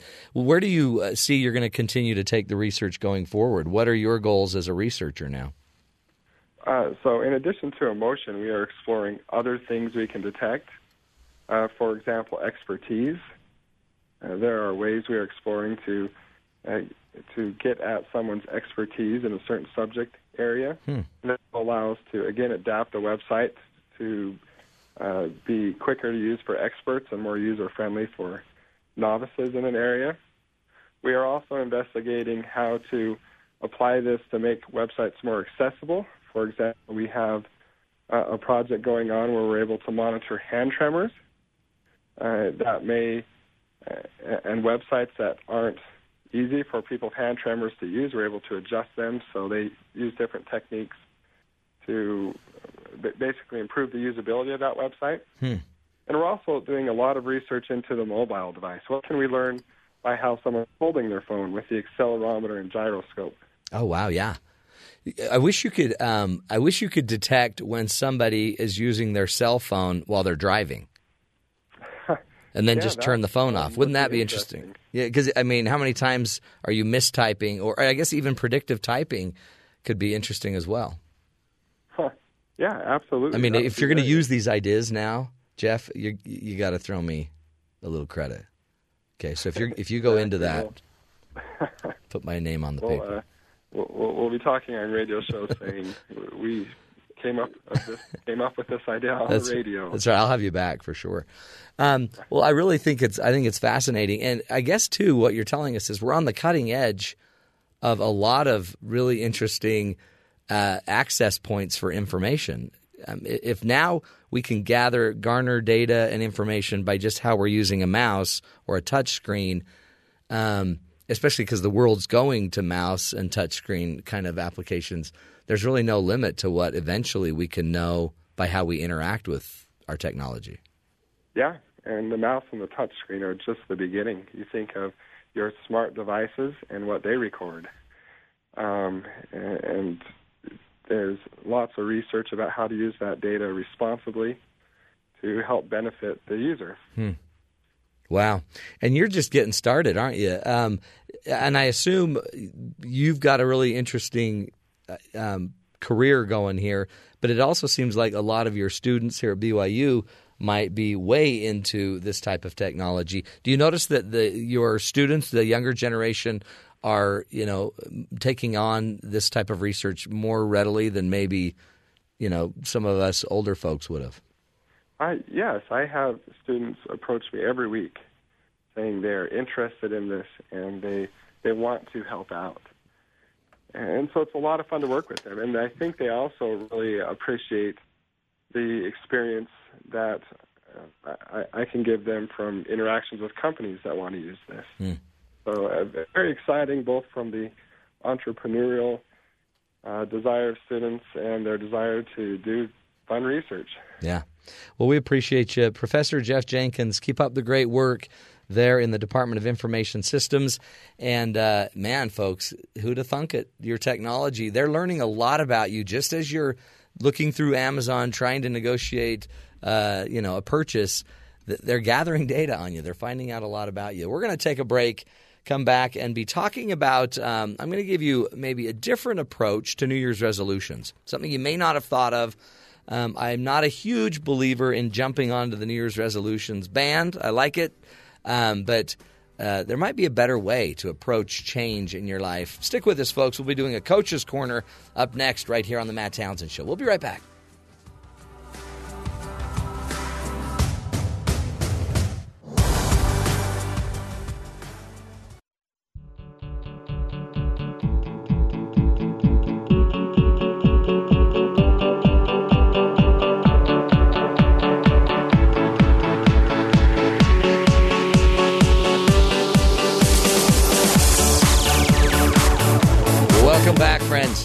To the Matt Townsend Show. You know, it's a new year, New Year's resolutions. I'm sure you've probably made a few, and for many of you, you've already broken them. Um, I've never been a, a huge believer in the New Year's resolution game. I, I'm a big believer in goal setting and and um, and you know being resolute, being convinced and strong and firm in uh, your plan and in your goals. I, I believe, though, that it's um, there's a lot of pressure for the New Year's resolution. There's a lot of you know f- focus on it temporarily, and and yet what I found causes the bigger change isn't necessarily a goal. It's sometimes just a shift in our thinking, and so one of the things I, I wanted to just suggest and share and share with all of us uh, today as as we're starting this new year is maybe we focus not on necessarily New Year's resolutions or goals, but how about just focusing on the intangibles that we want to have this year? And why I, I mention the word intangible is humans are very prone to believe more what they can see or touch or or or do.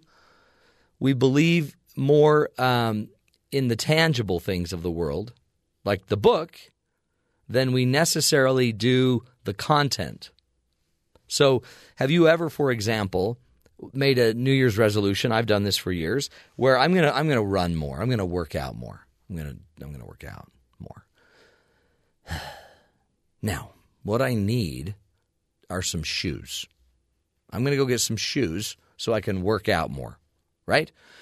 And we end up making the workout be more about having my shoes so I can work out, or, oh, I need a gym membership, a very tangible gym membership where I can go to the gym and the gym itself will then get me to do the workout that makes everything right for me. So we set the goal more on the tangible. We might set the goal on getting a six pack, right? Or you might set the goal on improving your 401k by $10,000 or whatever the number. In the end, though, the reason we don't achieve the goal, it's not because of the tangible. That's just where we focused our attention, but we generally don't achieve the goal on the intangible, which are the things that actually we don't ever notice, we don't pay attention to, but they are the biggest predictors of ever accomplishing a goal. One of my favorite quotes says, It's not the bars that hold the tiger in, it's the space between the bars that holds the tiger in. If you go to the zoo and there are bars at the zoo in the tiger cage, but the bars are four feet apart from each other, then you're in trouble. You need to get out of there. Bars are the tangibles, but bars aren't the key to holding an animal in check, right? The space between the bars are. But the space is the intangible, and we don't ever pay attention to that until it's so vastly off that we now have to pay attention to it. So let me give you an example. If you want to have a six pack, that's a tangible goal. You want to have, you know, your abs rippling strong. Very tangible goal. There are some intangibles, though, that are going to make or break that goal. For example, your thoughts about weight, about life, your feelings about your gut and what it might feel like to have the six pack, maybe your relationships and your habits. Now, to me, those four things thoughts, feelings, relationships, and habits those are intangibles. You didn't say you want to get married this year. A lot of us say, I want to improve my relationship with my wife. Great. But when we say that, what do you want to do? Well, I'm going to take her on more dates. Tends to be more tangible, right? So let me walk you through this, and, and hopefully this will, will help all of us. A great start to any type of goal, instead of asking what you want, why don't you, I mean, instead of asking for a tangible thing, why don't you just simply ask yourself this question What thoughts this year, if you could elevate them, would create the most positive impact on your year? What thinking do you have in your head that needs to change? Do you have certain thoughts about yourself? Do you have self talk that, that beats you up and throws you down? Are there thoughts that you continue having toward your family or your friends that you need to replace? Can you turn some of your negative thoughts into healthier thoughts? And maybe more importantly, what thoughts do you want to experience daily? Instead of the negative thought every time you look in the mirror, like, oh, I'm fat. What if the thought was that you wanted to have this year is, you know what? I'm, I'm getting healthier. I'm feeling better about my life. I'm looking better in the mirror. I'm more confident about my abilities. I want to have the thought to be able to just jump in the pool and not second guess if everyone's looking at my body. It's just a thought. But most of us don't pay attention to our thoughts, do we? We pay inte- attention instead to the goal, the outcome, the abs, the weight loss, or what have you. So here's a simple question for this new year and answer it just as you're driving to work or driving around. What thoughts, if elevated, would create the most positive impact for you this year? And if I were you, I'd go answer that and write those down. What thoughts do you have about your partner? What thoughts do you have about your job? I need to improve my thinking about my work. Second thing we could work on are our feelings. What feelings, if elevated, would have the most positive impact on your new year? What feelings do you notice constantly end up kind of overwhelming you? If you have feelings of being no good, then I'm going to bet you could attach that feeling to a thought. Every time I look in the mirror and I see my body, I think I'm ugly, and then I feel ugh, negative, down, depressed. So let's start working on the feelings. What feelings do you want to have for this next year? And I want you to go actually search it through. What feelings have been haunting you over the past years? What feelings tend to occupy your body, your day in, day out? Are they more positive? Are they more negative? What feelings do you continue to have about your life and your future? Do you have hope for your future? Or does it seem daunting? Like, ugh, never going to happen. What feelings would you rather experience? And what's the most important thing you can do this year to create healthier feelings that you're seeking? Notice both of those are intangibles, thoughts and feelings.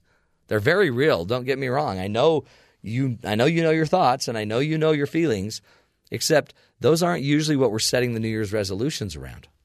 If you want to have a healthier life and a healthier New Year's resolution, man, let's work on thoughts and feelings. Okay, let's take a break. We're going to come back. When we come back, I'm going to give you two more keys, two more intangibles we should be focusing on for the new year. And if we do, I promise, by focusing on the intangibles, it's you're much more likely to create some tangible change. It's powerful stuff, folks. We'll take a break. We'll come right back. More Coach's Corner with uh, Dr. Matt. I'll be right back. Stick with us.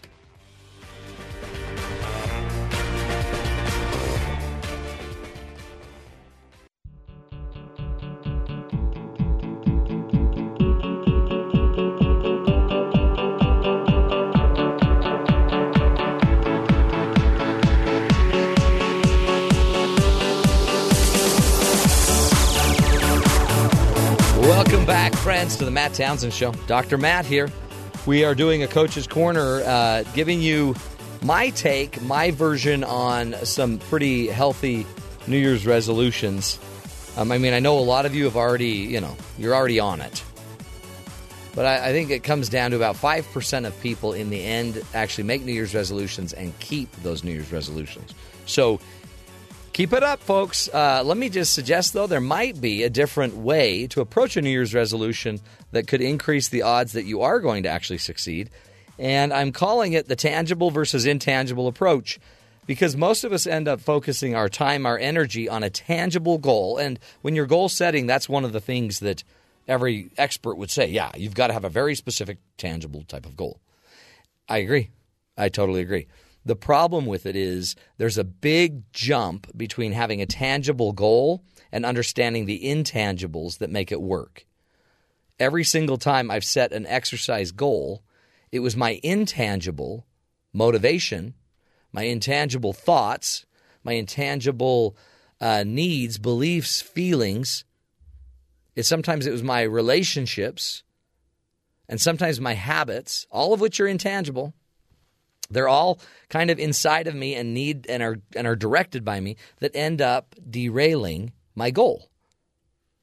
So instead of spending all of your energy on something that's incredibly tangible that you can believe in, you might want to also focus on the intangibles. So far, I've talked about two things uh, that are intangibles that you need to be asking yourself your thoughts. So this year, what thoughts, if elevated, would create the most positive impact for the year? If the thought is that you need to improve your sense of uh, self respect, respecting yourself, your own sense of self esteem, valuing and believing in yourself, if that's the thought, then let's work on that. Let's not try to do this in reverse where I'm going to go get abs, an incredible six pack, so that I can feel better about myself. Why don't I feel better about myself and then start setting some tangible goals? Now, you could do both, right? And I would love you. If you want to do both, go ahead and do both. However, most of us just set the tangible goal and we don't really dig into the other stuff, especially our thinking, because that's harder. I don't like to think about my thoughts because it makes me think bad thoughts. and then I feel negative feelings. The second uh, intangible I was talking about before the break, you got to work on your feelings. What feelings, if elevated, would you would have the most positive impact on this new year for you? What feelings do you need to change about you? What feelings do you need to change about your view and your feelings about your life, about your job? Is it negativity? Is it a feeling of overwhelm? Is it a feeling like you have no energy? What's the feeling? Third intangible, relationships. What relationships need a stronger connection this year? Now, I'm not talking what people, I'm talking about relationships. What relationships in your life need a stronger connection from you? Your conscience is telling you all the time, oh, I'm losing my kids. I need to spend more time. I need to pay more attention to my kids. Time, you can probably block out and, and go get more time. But I need to know what relationship, because that relationship matters to you, obviously. What people in your life do you want to get closer to, connect to, or make a closer part of your life? What relationships need more attention from you this year? By the way, those relationships may be different than last year's relationships. And you can you can adjust and focus on a different relationship if you need to. What relationships if improved will most positively impact the quality of your peace in your life? What relationships are the most important to you and your highest purposes in life? And what is the most important thing you can do this year to improve connection in these relationships? So set some goals around the relationship, around the thoughts, around the feelings, last but not least, around the habits. What habits, if established, would most elevate what you're trying to become this year? What habits, if you were able to accomplish them, would help you become the person you want to be? And get into understanding the habit. If the habit is a habit of exercise, if the habit is a habit of, um, uh, you know, smoking, drinking, if you want to cut back on unhealthy foods, what are the habits you want to work on? So, of all the things in your life, what are the most important things that you do that make you the best person you can become? So, to me, that's all a habit is, right? All a habit is, is what you do. So, what are the actions you need to work on? And um, then, when, when you answer the question, well, I need to work on my exercise habits. Then, what you could go back and ask is great, what thoughts do I have around exercise that need to change? What feelings do I have that need to change? How can my relationships influence or enhance my ability to, to keep this habit? Make sense? It's it's a different approach, and it, a lot of you may be thinking, "Well, I do that, I do that," but what what I find in the end, every time, every time I fail in one of my goals, it's going to come down to a thought that I'm not dealing with effectively, past, present, or future, feelings that I'm having or have had that I haven't dealt with relationships that might impede or enhance and or my habits. I'd work on those parts of your goal setting, not just on your six pack. And here's the coolest reason why. When I um, when I have my thoughts aligned to a more healthy me, and my feelings are now coming and flowing, that, by the way, in my world is called motivation. Motivation is when my thoughts are aligned to generate the right feelings to get the right stuff done. And if I fix my thinking and my feeling to create a healthier vibe and a healthier direction, then I might actually find out that as a 46 year old male who's never had a six pack, that I probably don't need one, but I do need, I want to be healthier. I want to be fit. I want to fit into clothes better. And what's amazing is by having the right thought and the right feeling, I'll actually probably end up setting better tangible goals. And I'm also not limited to just one tangible goal. There are 500 different ways I can become healthier, not just a six pack. Does that make sense? I'm telling you, it will it will free you up because once you get the principle right of thought, you'll have a million options for how else you can think healthier about yourself. It might be able to use uh, your other talents. It might be able to use other um, other you know strengths that you have in order to elevate your thinking. So, four basic things: thoughts, feelings, relationships, habits. Thoughts, feelings, relationships, habits. And you could even wake up every morning and just think, great, today, what thought do I need to elevate? Don't don't work on the thought you need to that's broken. Work on the just say, what do I need to what thought do I need to improve or elevate to have the greatest impact today? Ah, okay, I'm going to be positive today. Positivity. Be specific. What is it? What is it about positivity? What drains me at my positivity? And and try to create a, a, healthier view. What would it look like if I was feeling positive today?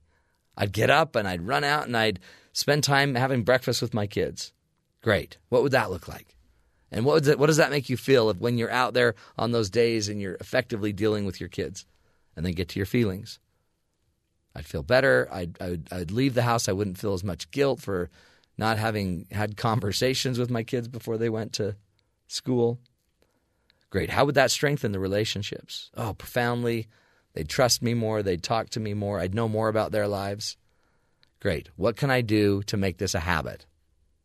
Maybe get to bed earlier, maybe, and then you make the habit. I know, not easy, just different. And you don't even need to do all four. Just work on one of them your thoughts, your feelings, your relationships, or your habits. I'm telling you, folks, change is hard. And I think th- the idea is don't get caught up in the need to perfect this. Talk about progress, think about direction. If I can think better today than I did yesterday, oh, that's a huge advantage.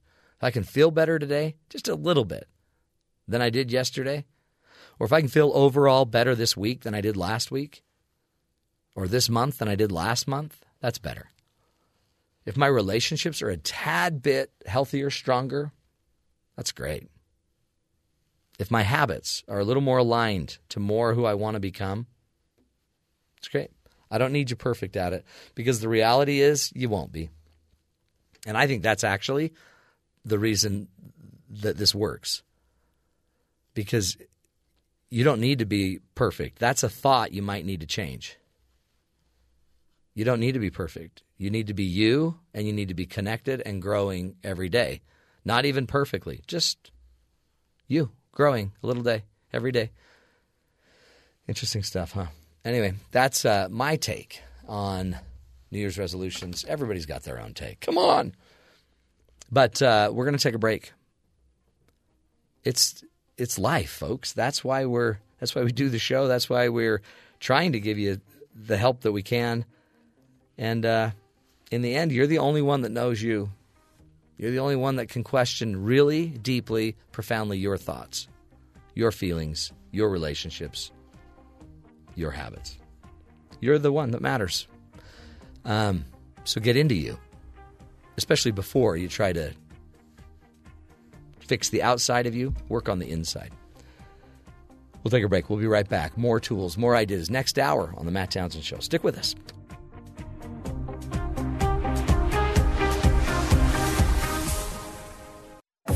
This is the Matt Townsend Show. Your guide on the side. Follow Dr. Matt on Twitter At Dr. Matt Show. Call the show at 1 855 Chat BYU This is the Matt Townsend Show. Dr. Matt Townsend Now, on BYU Radio. BYU Radio. Good morning, everybody. Welcome to the Matt Townsend Show. Dr. Matt here, your coach, your guide on the side. Welcome to the program. You know, this is the show uh, where we give you the information, the tools you need for your life. Everybody brings you the news. Uh, we bring you the news, but we also try to take certain stories a little deeper so that you can benefit and know how to adjust your life to what's going in the world on in the world around you. And uh, we'll be doing even more of that today. Hey, uh, interesting news when you think about it. Um, the whole standoff that's going on in Oregon, they people are upset with the federal government. We had a wonderful guest on our show earlier this year talking about uh, the land issues, where and it may not be that big of a deal to the people on the East Coast because you know the federal government might only own a cert, a small percentage of a state back in New York. Um, you know, maybe 5, 10, 15 percent to some of the eastern states, but they the government can own 60, 70 percent of a state in the West. And so in the West, you'll notice these issues are coming from the West.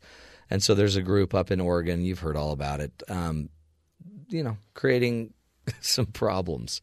And but you just gotta love. Uh, they're they're trying to do the best they can. People are coming up with new names for this group.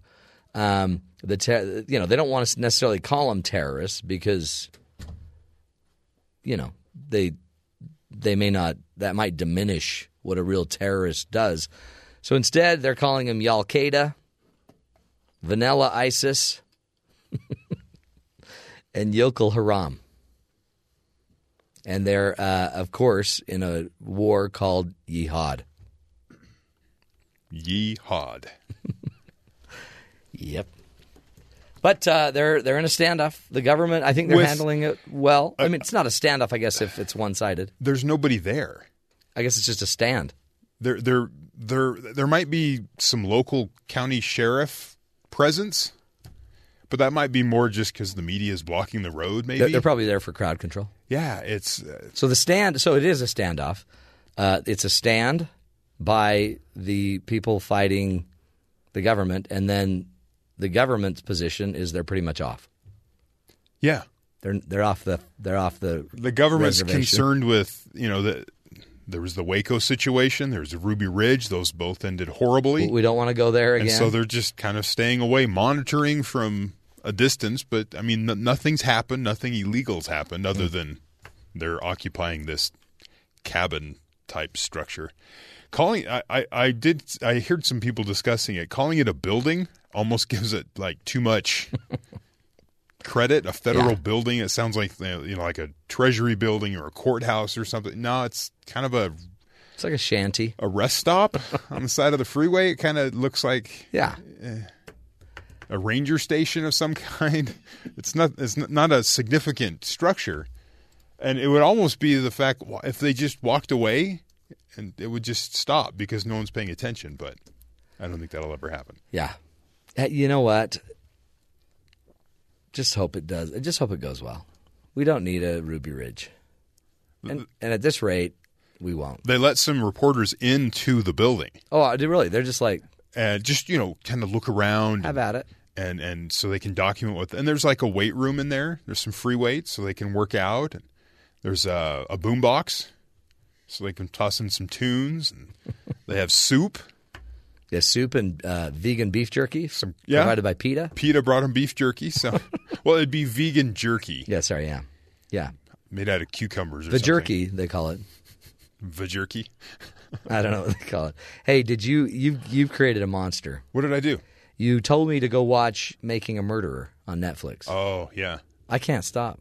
I'm I am addicted. how, how many episodes in are you Uh, five. yeah it's for Netflix it's relatively quick it's like 10 episodes Yeah, but for those that don't know, it's a story of a guy named Steven Avery that was basically charged with a murder that he eventually was exonerated from because DNA exonerated him. well it was an assault Oh, sorry, that was an assault.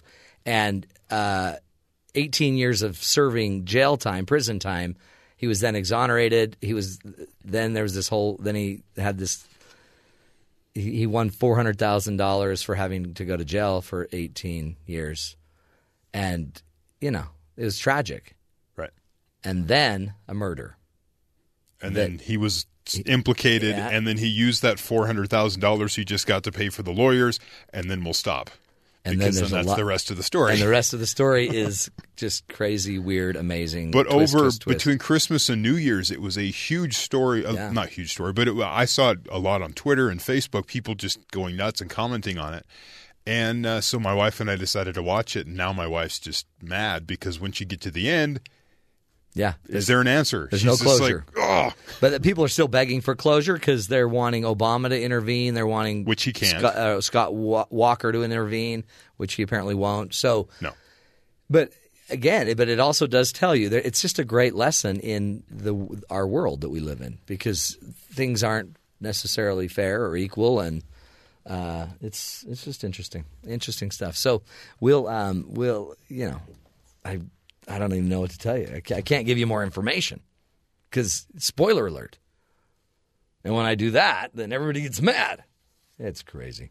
Hey, uh, one of the things uh, we like to do on the show is just we like to help everybody, you know, give everybody some tools, some ideas on how to live healthier lives. We especially like to do it with uh, with the bad boys. We want to help everybody, and so uh, I, I wanted to give just a little advice, a little coaching advice to potential burglars. A Georgia man was caught allegedly burglarizing a Walmart in Delray Beach, Florida. He told police that he was merely I'm not burglarizing. I'm just I'm I'm seeking a job application. Just looking for a job application as a mystery shopper.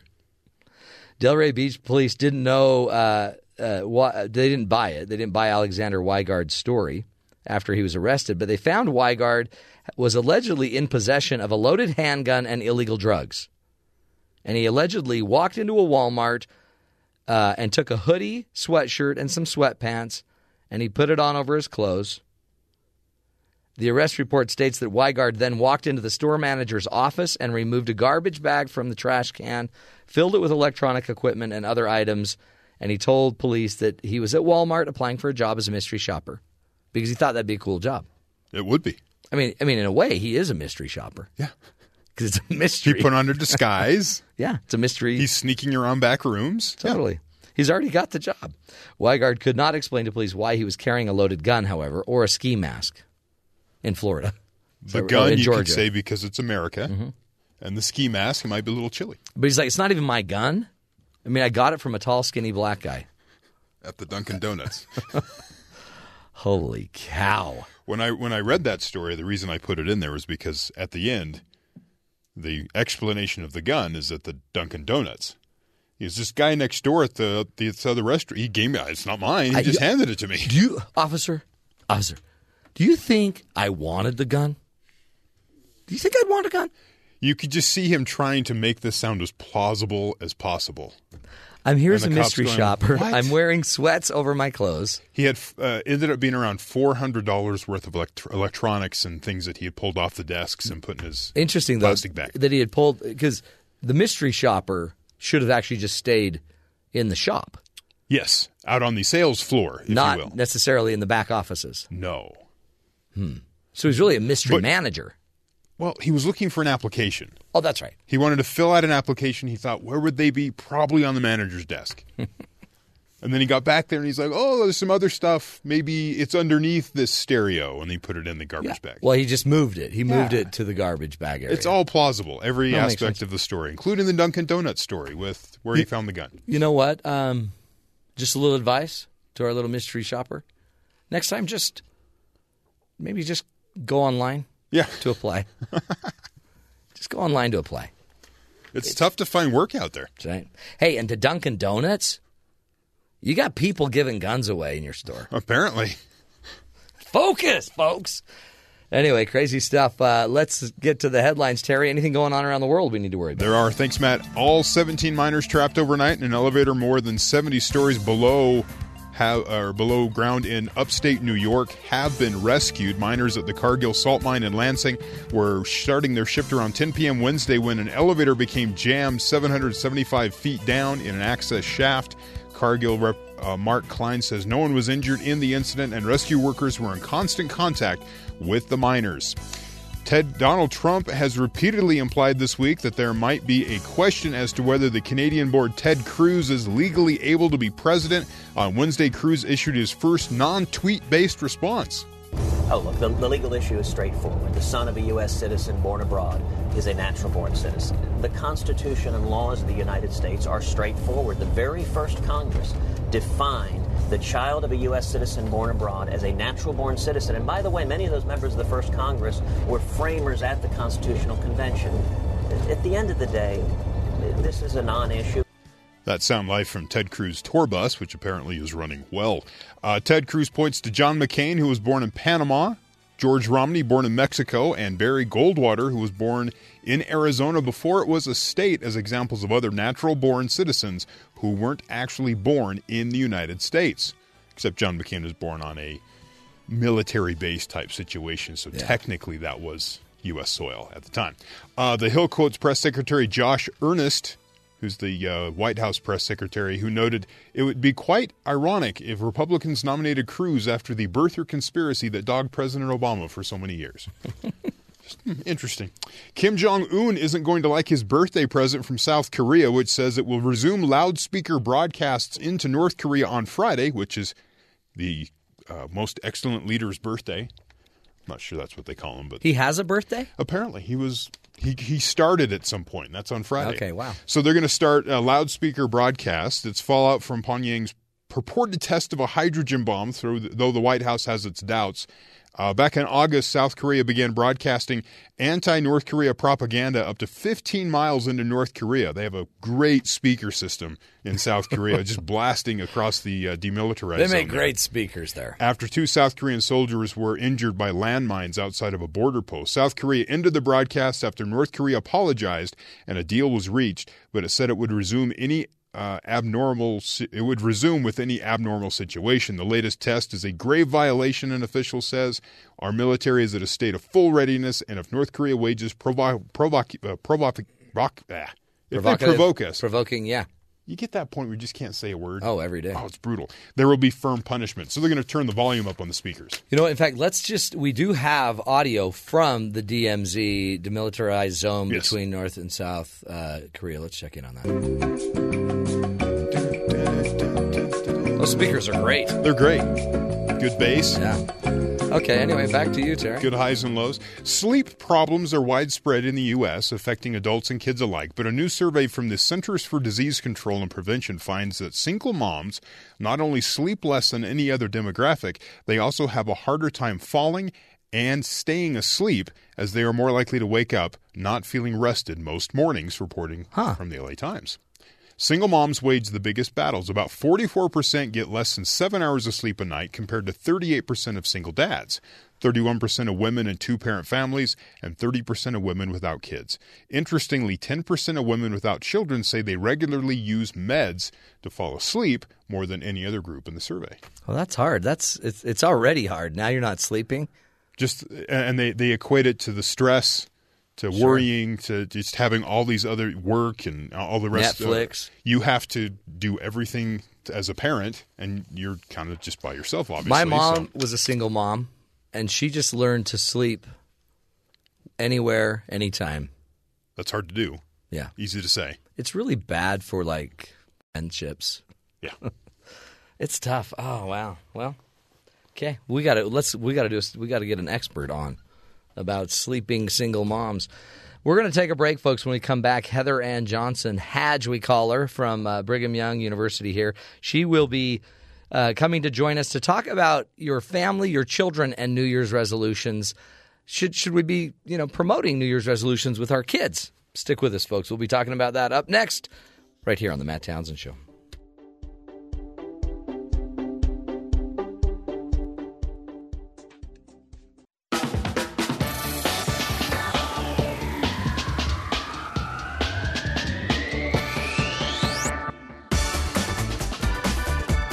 Welcome back, friends, to the Matt Townsend Show. In studio with us is Hadge, Heather Ann Johnson. You're soaking in it. You're soaking in it. Heather's uh, one of the great uh, guests that we have on the show. She works here at BYU, teaches um, teaches classes and, and really about how to live healthier as a family, but to get out, to get moving, to get healthy, and to build while you're uh, while you're getting healthy. Build a happier, healthier, loving, more stable type of family. And uh, ha- Heather also has a, a great website called FamilyVolley.com that y'all got to go check out. She um, she also has a blog called or a book called Family Fun Fridays, and soon uh, but we'll be releasing other books. Fam, uh, what is it? Family Fun Mondays through Thursdays, and Family Day of Rest on Sunday. Yeah, there you go. It's- Ways to rest. I think Sundays is what I'm looking forward to the most. That's a good book. That's Yeah, going to be a it's gonna great be a book. really good book. I hear it's going to be really short. You know, places to take naps in your house, how to take a nap, Everybody needs a nap. how to do nothing. But now talk to me, Heather, because you've got uh, you're going to teach us about family or re, what are they called resolutions, Right. With our kids. With our kids. Yep. are you big into resolutions? I'm not. I'm I'm, not not, huge into it. Isn't that weird? I, I kind of feel like if something needs to change or I want to improve or do better, why why not in June? Yeah. Or why not in Why not August Valentine's on the 12th, Day? Right? Exactly. Anytime. So the reason this is important, though, is because our kids right now are hearing so much about New Year's resolutions Right. that it's a great time to kind of jump on board because they're already hearing about Yeah. it. And the reason we're going to worry about this is because resolutions teach our children perseverance. Mm. And so it's much bigger than simply a New Year's resolution. You know, we can we can really do this at any time. But why not while we're hearing it all over the place and it's, you know, everything from social media to in schools to kind of the theme of January, why not use it as a way to teach our kids to be more perseverant, right? Well, and and resolved and resolute and and I mean what it really is. Goals Right. are about perseverance. Right. And these are life skills. Again, remember, we're always coming back to recognizing that when we work with our families and with our children, we're trying to teach them the life skills that they need forevermore. Not not just Yeah. for today or not just because they want to make the swim team. But the fact is what it takes to make the swim team is also going to be what it takes to get through biology in college. So And what it takes to get through, you know, those first couple months of your first job that's miserable Oh, yeah. or or you know to deal with a spouse or to deal with children. So these are really important life skills. Now, perseverance is really just having enough self-discipline to continue in something even when you're confronted with difficulties. That's that's what Mm. it is.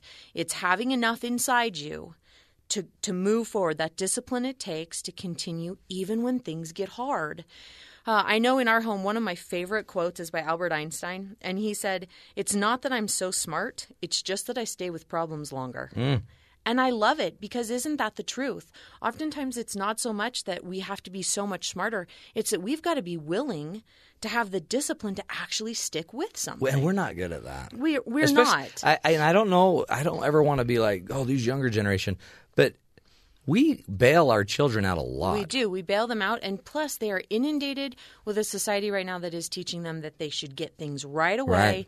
and that they should have it all with a lot of ease. And a lot of that is because social media is showing them such easy things. Mhm. They don't see the backside of the camera and all the work and the energy and effort that goes into that picture that makes it look so fun So- and so easy. Right? I just dropped my son off at his uh, new dorm. Oh, ooh. That's a big step. Huge step. Were there tears? Be no, honest. no, no, it was great. Did you throw a party? I did, but I, when I walked in there, I was like repulsed because this place is a mess. Really? Six boys. This place is a mess. They don't even lock the place. it's like, like it's not even worth locking. Because they don't care if someone takes But I thought, something. wow. Sure. Okay, good. Good for you, son. Yeah, there you go. Well, and you also look around and think no one in here was taught anything, No, right? that's right. It, it takes a lot of self discipline to be the type of adult we want our children to be. I did get him shots, Well, that's good. in case anyone's worried. He's got his immunization. Those those ser- that series that they Yeah. that you need when you go to like a third world Yeah, country. the tetanus series. so he'll be set to go. He's good to go. Worms, all that. Yep. He's, he's good. Oh yeah. So it, it, I love this whole ob- objective. Is you're not you're skill oriented. You're not just goal oriented. This Right. is about acquiring the tools for life. Right. Cool. that that they have what they need to grow into responsible adults. So there's a couple ways we can go about this and kind of some ideas to throw out. But the first thing we want to recognize is that children don't have experiences in life enough to know how to go about this themselves. They don't. Yeah, this isn't natural. It isn't. It isn't natural. They're not going to wake up and think, "Let's do something really hard today and do it every single day till we Right. master it." That's not our thoughts. And so what we want to do when we get started with our kids in working through perseverance and using kind of these resolutions to do this is we want to look at what they're already doing and help them recognize the areas that they're already using skills that would be applicable. This way they have a frame of reference. They have something to relate to. Now, they'll be able to relate to stories about our childhood and stories about other people. You know, that works really well too. But if first and foremost we can say, hey, you know what? Do you remember last year when you wanted that new bike? And so you went around the neighborhood and earned money Mm-hmm. Mhm. for that new bike. That's a goal they had. They set that goal and then they did what they needed to do in order to acquire or accomplish, right? Faced with difficulty, they accomplished that Yeah. task. They had the self discipline to every day mow the neighbor's lawn or whatever it might be. Right. And so allow them to first see where they have already started doing this. Hopefully, we don't look at them and go, "Oh man, I, I got nothing. I got nothing for you today." I'm done. Shoot, we're gonna have to work back to Albert Einstein, Right. right, and use his. But what we want to do is see where we can find their own. Now, once we start to do this, we want to make it very clear what it is that they use, the skills that they used in order to accomplish that. We always want to talk about effort, skill, and ability. Don't talk about the bike, the bike, the bike. Praise them for the effort, skill, and ability. Just keep those three words running through your head. Praise your kids all the time but effort, skill, and ability because that's what carries with them. The bike they outgrow, Mm. right? Yeah. So if we're constantly saying, good work, it's an A, it's an A, or it's an award, it's an award, well, fantastic, but the, the award goes in a box and doesn't Oh, yeah. matter, right? Yeah, in yeah. second grade. Once second grade is over, it's not going to get you through college. And that bike you're going to outgrow, and those things won't matter. But the energy, effort, and skill you used, those matter forever. And and and that's boy for a child to know that life is about effort Right, right. and a, a, a skilled, whether inherent or acquired. It's huge. It is huge. And we want to be constantly praising them when they exhibit those things, right? That's great. So we're going to get started with them. And one of the first things we can do once we've kind of helped them see where they're already doing these things is I want you to have your kids write a list of everything that's easy for them to do and everything that's difficult for them to do. You're going to make it that simple. You're going to have them divide a piece of paper and easy and difficult and write down the middle and have them fill both sides with the things that are really easy and really hard. What we know from research is that people who are constantly working on the difficult side are more successful. Yeah. It's it's flat out Oh, yeah. that easy. That's just what it is. And so when our children when we want to help them start to think, well, what could I choose as some of my goals or what could I be working on? We want them to choose more from the easy than the hard because they're young. We need the easy ones to buffer the blow Yeah. of what's much harder. Right. But we want to make sure they choose at least one from the difficult side. So they're constantly putting forth the effort it takes to do something that's hard. Life is hard. Yeah. As yucky as it is to say. and and you know, we think when I'm an adult, our kids think when I'm older all this and when I'm older all that or when I'm married it'll all work out. I it doesn't. No. It gets harder and harder But you and could harder. even you could even take something that's easy for him, like uh, well, playing ball is easy for me. Right, Well, great. right. What part of playing ball is difficult? Sure.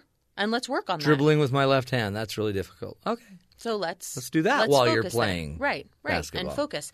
And so you can break it down however it looks, and they they'll put in front of you what it is that their mind focuses on. Kids are very aware of their deficiencies, Mhm. right? They have peers that tell them all the time. Right. We have measurement devices, you know, feedback loops that are constantly saying you're measuring up or you're not. You know, it- just like we do as an adult in work or at home, kids have that too, and Yeah. they sense it and know it. And, and just think how many times as parents we're not bringing that out. We're not even mentioning that, but they know it. So that must create weird tension. in inside themselves, Inside themselves, yeah. Because it's like I know I'm no good at this, but my mom keeps telling me I'm fantastic. And I know- looked great out there. but I know full well I'm not. Yeah. And so we want to be really upfront and honest. It's okay to tell them that something needs work. Yeah. Or that this isn't going to cut it, right? We don't need to deliver it in a rude manner or an unkind way. We want to treat them as people, Mm. recognize they have feelings just like we do. But it's very important for us to be straightforward. I love that. Let's take a break, Hadge. Uh, Heather Ann Johnson from Brigham Young University, and she's she's coaching us on New Year's resolutions and how really to to promote the best in your child and your family. We'll come right back. Go check out our website, familyvolley.com. We'll be right back. Stick with us.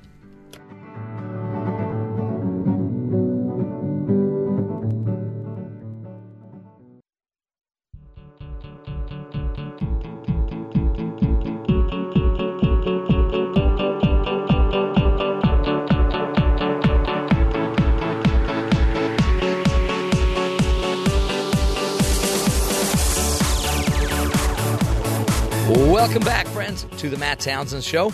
Heather Ann Johnson, Johnson is joining us from FamilyVolley.com, also a professor here at uh, Brigham Young University. Is uh, is really just incredible at getting our families healthy, active, and psychologically, I think, balanced. Hadge, welcome back. Thanks. It's good to be here. Good having you. Talk. Uh, continue your discussion. You were teaching us that when we're giving, when we're setting goals with our kids, it really needs to be from them. It's about them, and so and we need to focus on the fact that they have great effort, great skill, great ability. We don't necessarily need to make the goal about their. Right, the A itself, Yeah. right, or the It's new It's not bike. about the A. It's not about the bike. It's not about the It's I don't know, effort. award. It is. You're It's- trying hard. It's about what they're putting forth because those, again, remember, are the skills that they'll carry with That's them, right? Right. And so all of this really, again, wraps back to the need for our children to learn perseverance, to learn to have the self discipline to work through a task even when they're faced with difficulties. That definition, in and of itself, really sums up like every hour of every day, Yeah, right? totally. Whether you're at home as That's a right. mom or you're, you know, a woman in the workforce or a man in the workforce or a man at home with it doesn't matter where you reside Yeah. each day self discipline is really tricky Oh. and and it's really digging deep and that's what we're trying to do here with our kids is this perseverance so once we've had them write out for us what's easy and what's difficult so that they can start to see that we have them choose a few things that are easy and one or two things that are difficult remember this is going by and you're the best judge of this what your children are able to handle right asking them to choose 10 goals we don't even choose 10 No. goals and if we do we've failed by february I can't. even right? If my wife gives me three things to pick up Three at the tasks, store, right. I can't It- remember it's that. too many, right? Right. That's where you're glad you can type it in a Yeah. phone and and pull it back up. And so we want them to start really small, especially if they're young. Hmm. Now we often think, oh well, you know, high school to start these type of things. If you wait till high school, you have waited way too long, right? Yeah. Oh, yeah. Our littlest children can set small goals to learn, to have the self discipline to persevere, right? And we need to work through that with them. Hmm. So even when they're kind of, you know, two, three, four years old, they're they're minuscule things, but in the long Yeah. run they turn out to be very big things for them as they build, right? These are building principles. Right. Well, I, I, I hear my kids fighting about practicing piano at Sure. age 12, right? and we could have been having them just make their bed at Right. age three, four. Sure. Just go cover your bed. Yeah, that's Just cover it. it. Just just pull it up Just and pull it up. It doesn't have to be perfect, Right. right? No. We tend to go in and go, "Oh, that wasn't good enough," Yeah. or "Hey, it."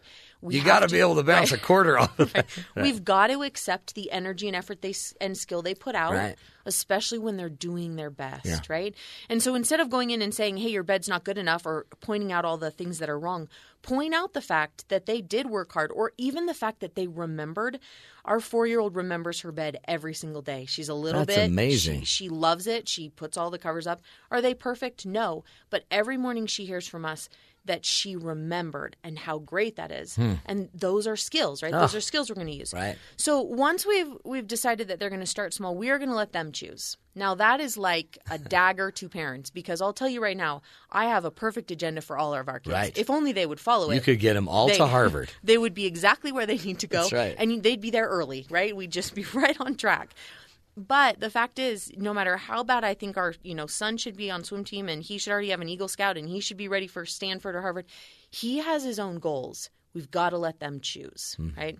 Now, this doesn't mean that I don't help him get an Eagle Scout, become an Eagle Scout because I feel it's important. Sure, we have Yeah. those things. But when we're talking about them starting to learn, if we can let them choose, it, it provides an opportunity for ownership when they have ownership, they're more likely to engage. It's just like us as adults, right? Right, right. I know if someone forces me, I don't really care. Not into it. I'm not into it at all. And in fact, I start to resent it. But when it's my own idea or I choose it myself, I'm a lot more likely to jump on board. It's the exact same thing with Yeah. our kids. Same thing. So we're going to let them choose because it provides ownership. So they'll be a lot more likely to do it. Once we do this, we want to start listening for I wish statements. Uh huh. Because we're trying to figure out what it is that their energy and effort not only can be, but should be funneled into to help. That I wish is coming from them. I From wish I could do this. That's exactly right. And so if we're looking at them going, where should we start with them? It's just another place where we can know. If they say, man, I, I really wish I was better in English. Ding, ding, ding, ding. Yeah, ding. yeah. Let's, let's I wish I could be like. I wish I could be like my brothers. Sure, right? And so we're going to say, what is it about your brothers that you admire? Right. Let's see if we can build on that. Even things like if they say, man, I really wish I had a new phone, or I really wish I had a bike, or I really wish Mhm. I could make, um, make the ski team. Yeah, All of those should be little lights that go off in our minds as parents. it's telling you something from them. Right. Should And we s- not say, "Well, I wish I could be a billionaire"? Get used to it. I guess you don't do that. May, maybe just keep that to yourself. Right? Bad parenting 101 Even though we think it, how many times? every day. Man, I wish it was easier. I I, won't tell you that. And so we want to then jump on board. Take those I wish statements. It, it gives us little windows into their soul. This is this is truth that Yeah. they're putting out there. Plus, it also gives us an opportunity to sit down with them and create a really good working plan towards this goal. We can have them write down the pros and the cons, the difficulties and the ease in it, the strengths and the weaknesses, and say, okay, if you want to make ski team, these are the following things that I can see would help you accomplish that goal. What do you think we can There do? you go. Yeah. And now you have a working plan that both of you have contributed to. It also helps parents recognize that there is a sense of buy in from us. If we want our kids to have these skills, we have to be willing to help them get there, which means if our son says he wants to make ski team, it means he's probably got to ski a couple times a week. Right. Which means I've got to drive his cute little hiney Yeah. up the ski slope That's to right. get him there, right? Well, what? No, and, and but many times it's the parents' goal, and then Right. we can't even get him to get excited to go skiing. Right. So that's why you have to start with them. We have to start with them. Then they'll get in the car just to do. You're the one. Right. This was your goal. It's exactly right. And usually they'll actually pack their bag, get their snacks, make sure the skis are cleaned and ready, and they'll contribute to that. Mm. So we're not pulling. If we find ourselves nagging and forcing, we need to back off. yeah, you've. You're. They're obviously not motivated. Right, and it's not working. Right. It is not teaching what we want it to teach. And so our approach needs to change and we Hmm. need to take steps back.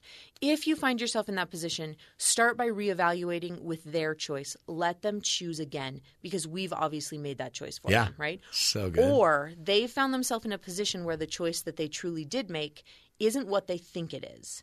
And this is another good teaching tool because how many times do we find Yeah. ourselves This has changed. in Things the have changed. right huh, in the middle of something that man, this sounded really good last Right. week, but now that I've done it four days in a row, it's not so cool. So right? true, and that is part of the evolution of It is. development and growing. Right, and so we've got to allow that. Remember, every instance, every day, every situation is an opportunity for us to teach them, not in a boastful, bragging, you know, pound on the desk way, but just in a very Yeah. subtle, behind the scenes, complimentary way. They're looking to us. If we don't fill their lives with those teaching tools, they turn into adults who then can't produce, can't support, can't have self discipline. So good. So very simple things we can do. How do, we got one minute. What do you, what's what what could we do? Like, what's one more thing that if we just could do this? You know what? Let's stay positive. So, Yeah. so 20 second story. There's a great story about a man who was in the military and he was he trained dogs for 30 years in the military. Hmm. Disciplinary, you know all of that. When he was done, he started a business doing the same thing. The way the military taught him was through a lot of harshness to train these dogs, and it would take 3 months to train one dog. Well, he became so successful that he had a lot of clients, a lot of celebrities who wanted their dogs trained faster once he'd started his own business. And one day he was so busy that a dog did something and he accidentally gave him a treat and praised him instead of what he had been doing, which was to discipline with harshness. And he noticed that when he praised him, the dog immediately did what he had been asked. And so Hmm. he decided he'd switch things up and try it that way. And so he started to use all positive reinforcement with these animals instead of what he'd learned, you know, for 30 years Yeah. and had used. And he found that the that the time period to train the dogs went from 3 months to 2 weeks. And Hmm. not only that, but everyone was happier. Oh. Now, not that our kids are dogs, but I'll tell you, they'll respond as people the exact same way. Absolutely. Go right, go right with the positive. Forget all that other stuff. Always stay positive. And just like that story, it will go really from three months to two weeks. It'll be incredible. Heather, that's it, and it feels right too, right? It, it does. Now We I don't need to be angry at you. Right, right. It feels better. Oh, Heather Ann Johnson's her name. Go to her website, familyvolley.com. And you'll see all of her videos. Just great work there. And um, you can also get her book. We'll take a break, folks. Come back with our good buddies from BYU Sports Nation. Stick with us, folks. We'll- We'll be right back.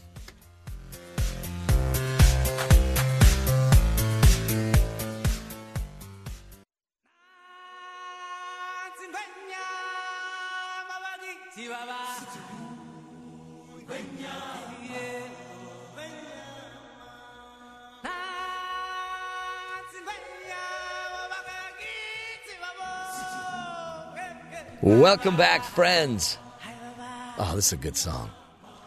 Perfect, perfect music to, to lead us down to our great tribal leaders at BYU Sports Nation, Spencer and Jarom. Hello, gentlemen. What's up? It's the circle of life. I knew that would get you. You guys love show tunes.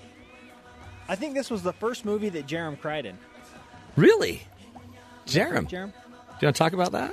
No, I didn't cry in this. Was it when they held up? I cried in Apollo 13 when they returned back to Earth. Spoiler alert. They did? Wait, they made it? Wait, what? They came back? I did not know that. Wait, what? Hey, are you still are you still sporting the stash? Until BYU basketball loses. I thought I, I, I kept thinking that Donna or HR is going to come down and say you got to get rid of that. Uh, people are complaining. They'd be doing all of us a favor, wouldn't they? It's totally in compliance with the code of honor at Brigham, as Jarom specified on Monday. Listen, Did it- facial safety first. Yeah, yeah, you're protect you're protecting the upper lip.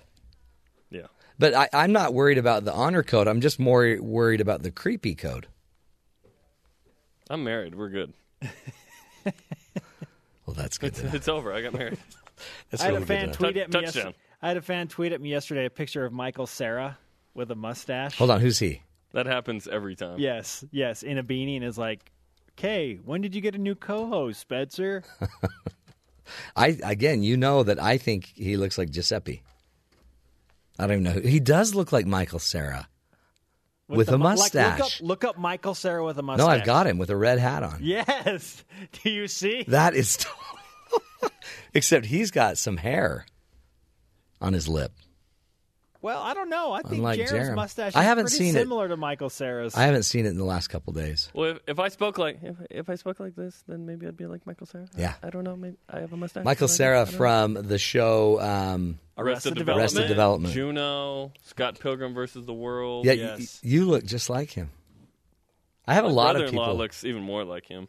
Really? Yeah. I have a lot of people that say I look like Tom Cruise, uh, Matt Damon, people like that. Who says that? My mom. My mom says that every day. Now they always say I'm like Michael Scott, which I think is rude. I'm like, you mean Ooh. Steve Carell? That is rude. But they're like, no, actually, like Michael Scott. You're a Oh, lot like Michael double Scott. Your whammy. leadership skills are like Michael Scott. You're like, Double what? whammy. Hey, I've got to ask you guys something Okay. because I've I'm feeling a weird vibe, and I know you're going to talk about this on your show today. But Mm-hmm. uh, the University of Utah basketball has canceled their game with Brigham Young. Their their Listen, series. Matt, they need a cooling off period. Okay, I, I, I it's my gone down a undergrad, uh, my undergrad was at the U. Um, I have a master's at BYU, but I don't get this. I mean, a cooling off period isn't. This is sport. This is a rivalry. There's no. I mean, there shouldn't be punches. Rational, sensical reason for BYU and Utah not to play in basketball. Right. In football, it it made sense to a degree that they wanted kind of a better game in the kind of tier of type of team that played BYU. Still, Mm-hmm. I didn't agree with the pause in football, but uh, in basketball, there's no. It makes no sense. And uh, you'll hear what Dave Rose said. I, Oh, Dave Rose, he was mad. takes the high road, but he, this is as uh, hot as he's ever been. Yeah. Oh um, man, yeah, So he we're gonna- generally takes the politically correct route. He was he was spitting some fire yesterday. yeah, and even then he held back. So you'll you'll hear what he said and what's the future like for BYU and Utah. I'm not talking next year's game that was canceled. I'm talking in the in the future. What did Dave Rose have to say about how he thinks that's going to go? Because as of now, they ain't playing a game ever again. As Well- of as- of this moment. And, and you can't make the argument, really, can you, that it was just because of some punches thrown? right? There's no there's no reasoning for this. There's you we can't have a discussion and go, "Oh, okay, that makes sense." There's yeah, okay. nothing can be Good. said. So I thought I was going that. crazy, but it, it's also going to cost them eighty grand or whatever. It's going to cost money. I mean, Well, this is a in the, big. They're in the Pac-12, man. They can afford it. I know, but that's a that's crazy. Just drive down in your bus and play Hashtag a game. Coach 80K. I mean, really. I, okay, it, again, it's it just seems it's okay. You're covering this today. You're, Yes, you're going to cover it, it from every angle. I'm, I'm telling you, Matt. We have ESPN's Jeff Goodman, one of the leading voices in college basketball analytics, on the show. He was uh, opinionated about it yesterday.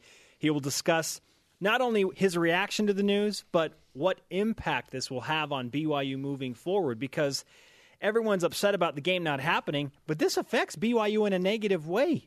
Absolutely. This Absolutely. was a home game scheduled for BYU against a quality opponent. Right. So, along with that, what else? How else does it affect BYU? We also have the third new assistant football coach at BYU, Ed Lamb, on the show. It's loaded, man. It's juicy. We canceled a guest to discuss more BYU Utah today. Wow. Seriously. Mm-hmm. Yeah. And, and on said, top hey, of can we chat next week? yeah, Because we got a lot to talk about there. right. Well, it was LeBron, right? It was LeBron. Yeah, it was some guy named LeBron. Le- LeBron Johnson. LeBron. LeBron It Johnson. wasn't LeBron James. It's a different LeBron. LeBron James. LeBron James. It, it was that. So you've got. Let me get this straight. You're going to tackle this big issue about the game, but you're also it's and it's juicy. You're saying, and then and we've got the stash. Anything else? Um, and Ed Lamb, as you mentioned. And- oh, and Ed Lamb. assistant. Jeff Goodman of ESPN, as you mentioned. I'm telling you, we But, but the people's tweets and reaction and the national reaction. the national reaction has been amazing. Okay, I don't know of a single person outside of uh, Utah, and even then, a lot of Utah fans are are quiet about this because they don't necessarily agree either. I've said this is an overreaction and odd, right? Yeah, there's something to it. There's more to it. What is it? I don't know. They're not saying. There's something hidden. It can't possibly be the reasons that they stated yesterday, which is uh, emotions have become you know too high and player safety is a concern and they need a break and Right. Listen, no, worse, way worse things have happened recently, and those games didn't cancel. Xavier and Cincinnati had an all-out brawl. I mean, Miami Miami Beach Bowl esque on the basketball court, Yeah. and they played the next year. They, played, it at neutral. a neutral site, and then like it calmed down, and then they moved back to home site. Right. So So I'm like, that's a great idea. That's not the reason it's being canceled. Well, That's the reason they're saying, but it c- couldn't possibly be. no, I'll the tell you exactly what the reason is. What? Just listen to the show. That's it. You know what? Call Jeff Judkins. We're gonna read a tweet that he sent out. And one from the About it. athletic director Tom Holmoe that, That- has since been deleted. Oh, Yeah, really? That's when you know it's good. Yeah. get delete it. Once they take it back. Yeah. Oh my gosh. Okay, that's a great game. Well, okay. So everybody, that eh, that's just in a few minutes. Top of the hour. We're oh gonna. yeah, and there's a game tonight. BYU basketball actually plays. Oh, they're playing tonight. Well, who cares about that? It's BYU. Yeah. Utah. Oh, is- we'll get to that. What, at what nine. team? What Yep. team are they playing tonight? Santa Clara. And you're sure they're showing up? Yeah, they'll be there. They're, No, they're not afraid, so they'll come play. Holy smackdown. Okay. Good luck, guys. Uh, that'll be a great show. Everybody, top of the hour. Guys, you got to go get into makeup and into your special suits. Um, it's going to be a great show. Good luck to you. Thank you, guys. Goodbye. Thanks, Bane. Um, excellent stuff. I didn't realize it's getting ugly. That's a, I mean, that's a big deal. This is a rivalry game. I mean, I knew it bugged me, but you got to play your rival. You got to, right? I mean, Ben, you and I are rivals. We play. I was thinking the exact same thing. I mean, even when it gets like unfair and Oh, even when there's blood, when it's one sided and I've just taken you down, I still let you come back and play, and you come back and play. Well, that's not exactly how it goes. Pardon? What do you mean? That's pretty close to how it goes. Don't you think? No. Okay, whatever. Let's change the subject. Hey, um, it is, by the way, I'm not going to take it anymore day. So if take a hike. exactly, so if you were going to just say, "Hey, I'm not taking it anymore," today's the day to do that. Today is the day. You you probably want to do that. Uh, it might also be good to do that in Washington D.C. because the D.C. Council uh, is considering raising traffic fines up to thousand dollars. It's a trap. The D.C. Council will hold a public hearing this week on controversial proposal to raise traffic fines in the district. Among them, a $1,000 ticket for drivers going over 25 miles an hour over the posted speed limit. A $1,000 speeding ticket in Washington, D.C. The D.C. Department of Transportation plans uh, has ignited strong criticism from drivers and their advocates who question the city's intentions. But they've got to, you know, they're basic. They're saying, you know, there's a penalty. You got to, and we got to pay for stuff. So, bada boom, bada bing. I don't know. Seems a little bit uh, excessive there. Also, a bank robbery suspect dropped a cell phone, paperwork with his name and address on it. In our Bad Boys file, this is where we try to reach out to the criminals of America and help them improve their game. Authorities said a suburban Chicago bank robber was arrested after he dropped his cell phone and paperwork with his name and address at the scene. Uh, we've we've told the story many times. We've coached this idea many many times, folks. If you're going to rob a bank, don't take your phone. Don't take any identifying information. Don't take your name placard from work. Don't you know? Get in, do your robbery, get out. Or at least, or at least leave it in the car. Yeah, leave it in the getaway car Yeah. with your getaway driver. Do we have to tell everybody everything? Hey, let's get to our hero of the day. Our hero is Captain Adam Cohen of Endeavor Air, a regional airline owned by Delta Airlines. When the, the Weibel family ran into a flight delay on their way to Tennessee, they were worried they would miss a funeral of J.W. Short, a 56 year old husband and father of three who died on December 16th after losing a battle to lung cancer about five months after being diagnosed. By the time the family's plane had landed in Minneapolis, they had only seven minutes to get to their Tennessee bound plane. The family dashed to the gate, but they didn't make it on time. The plane was taxiing toward the runway, and it was too late to board the plane. Or so they thought. The family waved their arms at the pilots and ground crew while their two daughters cried. The pilot, Captain Adam Cohen, saw the desperation on their faces through the airport windows. Uh, that's when he made an unprecedented move, turning back the plane toward the gate and let the family make it on board. Marcia Short, Jay's wife, said on Facebook that Cohen and his first officer blessed my family and gave us a gift that no one else could. Thank you from the bottom of our hearts. And uh, Captain Cohen has been praised by his employers and said that his uh, helping the family had made an impact on him and the crew. Cohen said that this is something we all take with us, knowing we made a difference. Little moments like this to us are big, and to these customers, they're big, and they keep coming back to, to Delta Airlines. But at the end of the day, it also keeps all of us going. So, to Captain Adam Cohen of Endeavor Air, you are the hero of the day on the Matt Townsend Show. You see it in the needs uh, of others, you see it in their faces. And when you are turned to compassion, uh, when you see pain in another person, you've just elevated the game, not only for your company and for your team, but for the rest of us. So we honor you. That's the show, my friends. We'll be back again tomorrow. More ideas, more tools to help you see the good in the world. Until tomorrow, let's look out for each other, let's be there for each other, and let's make it a great day. We'll talk again tomorrow.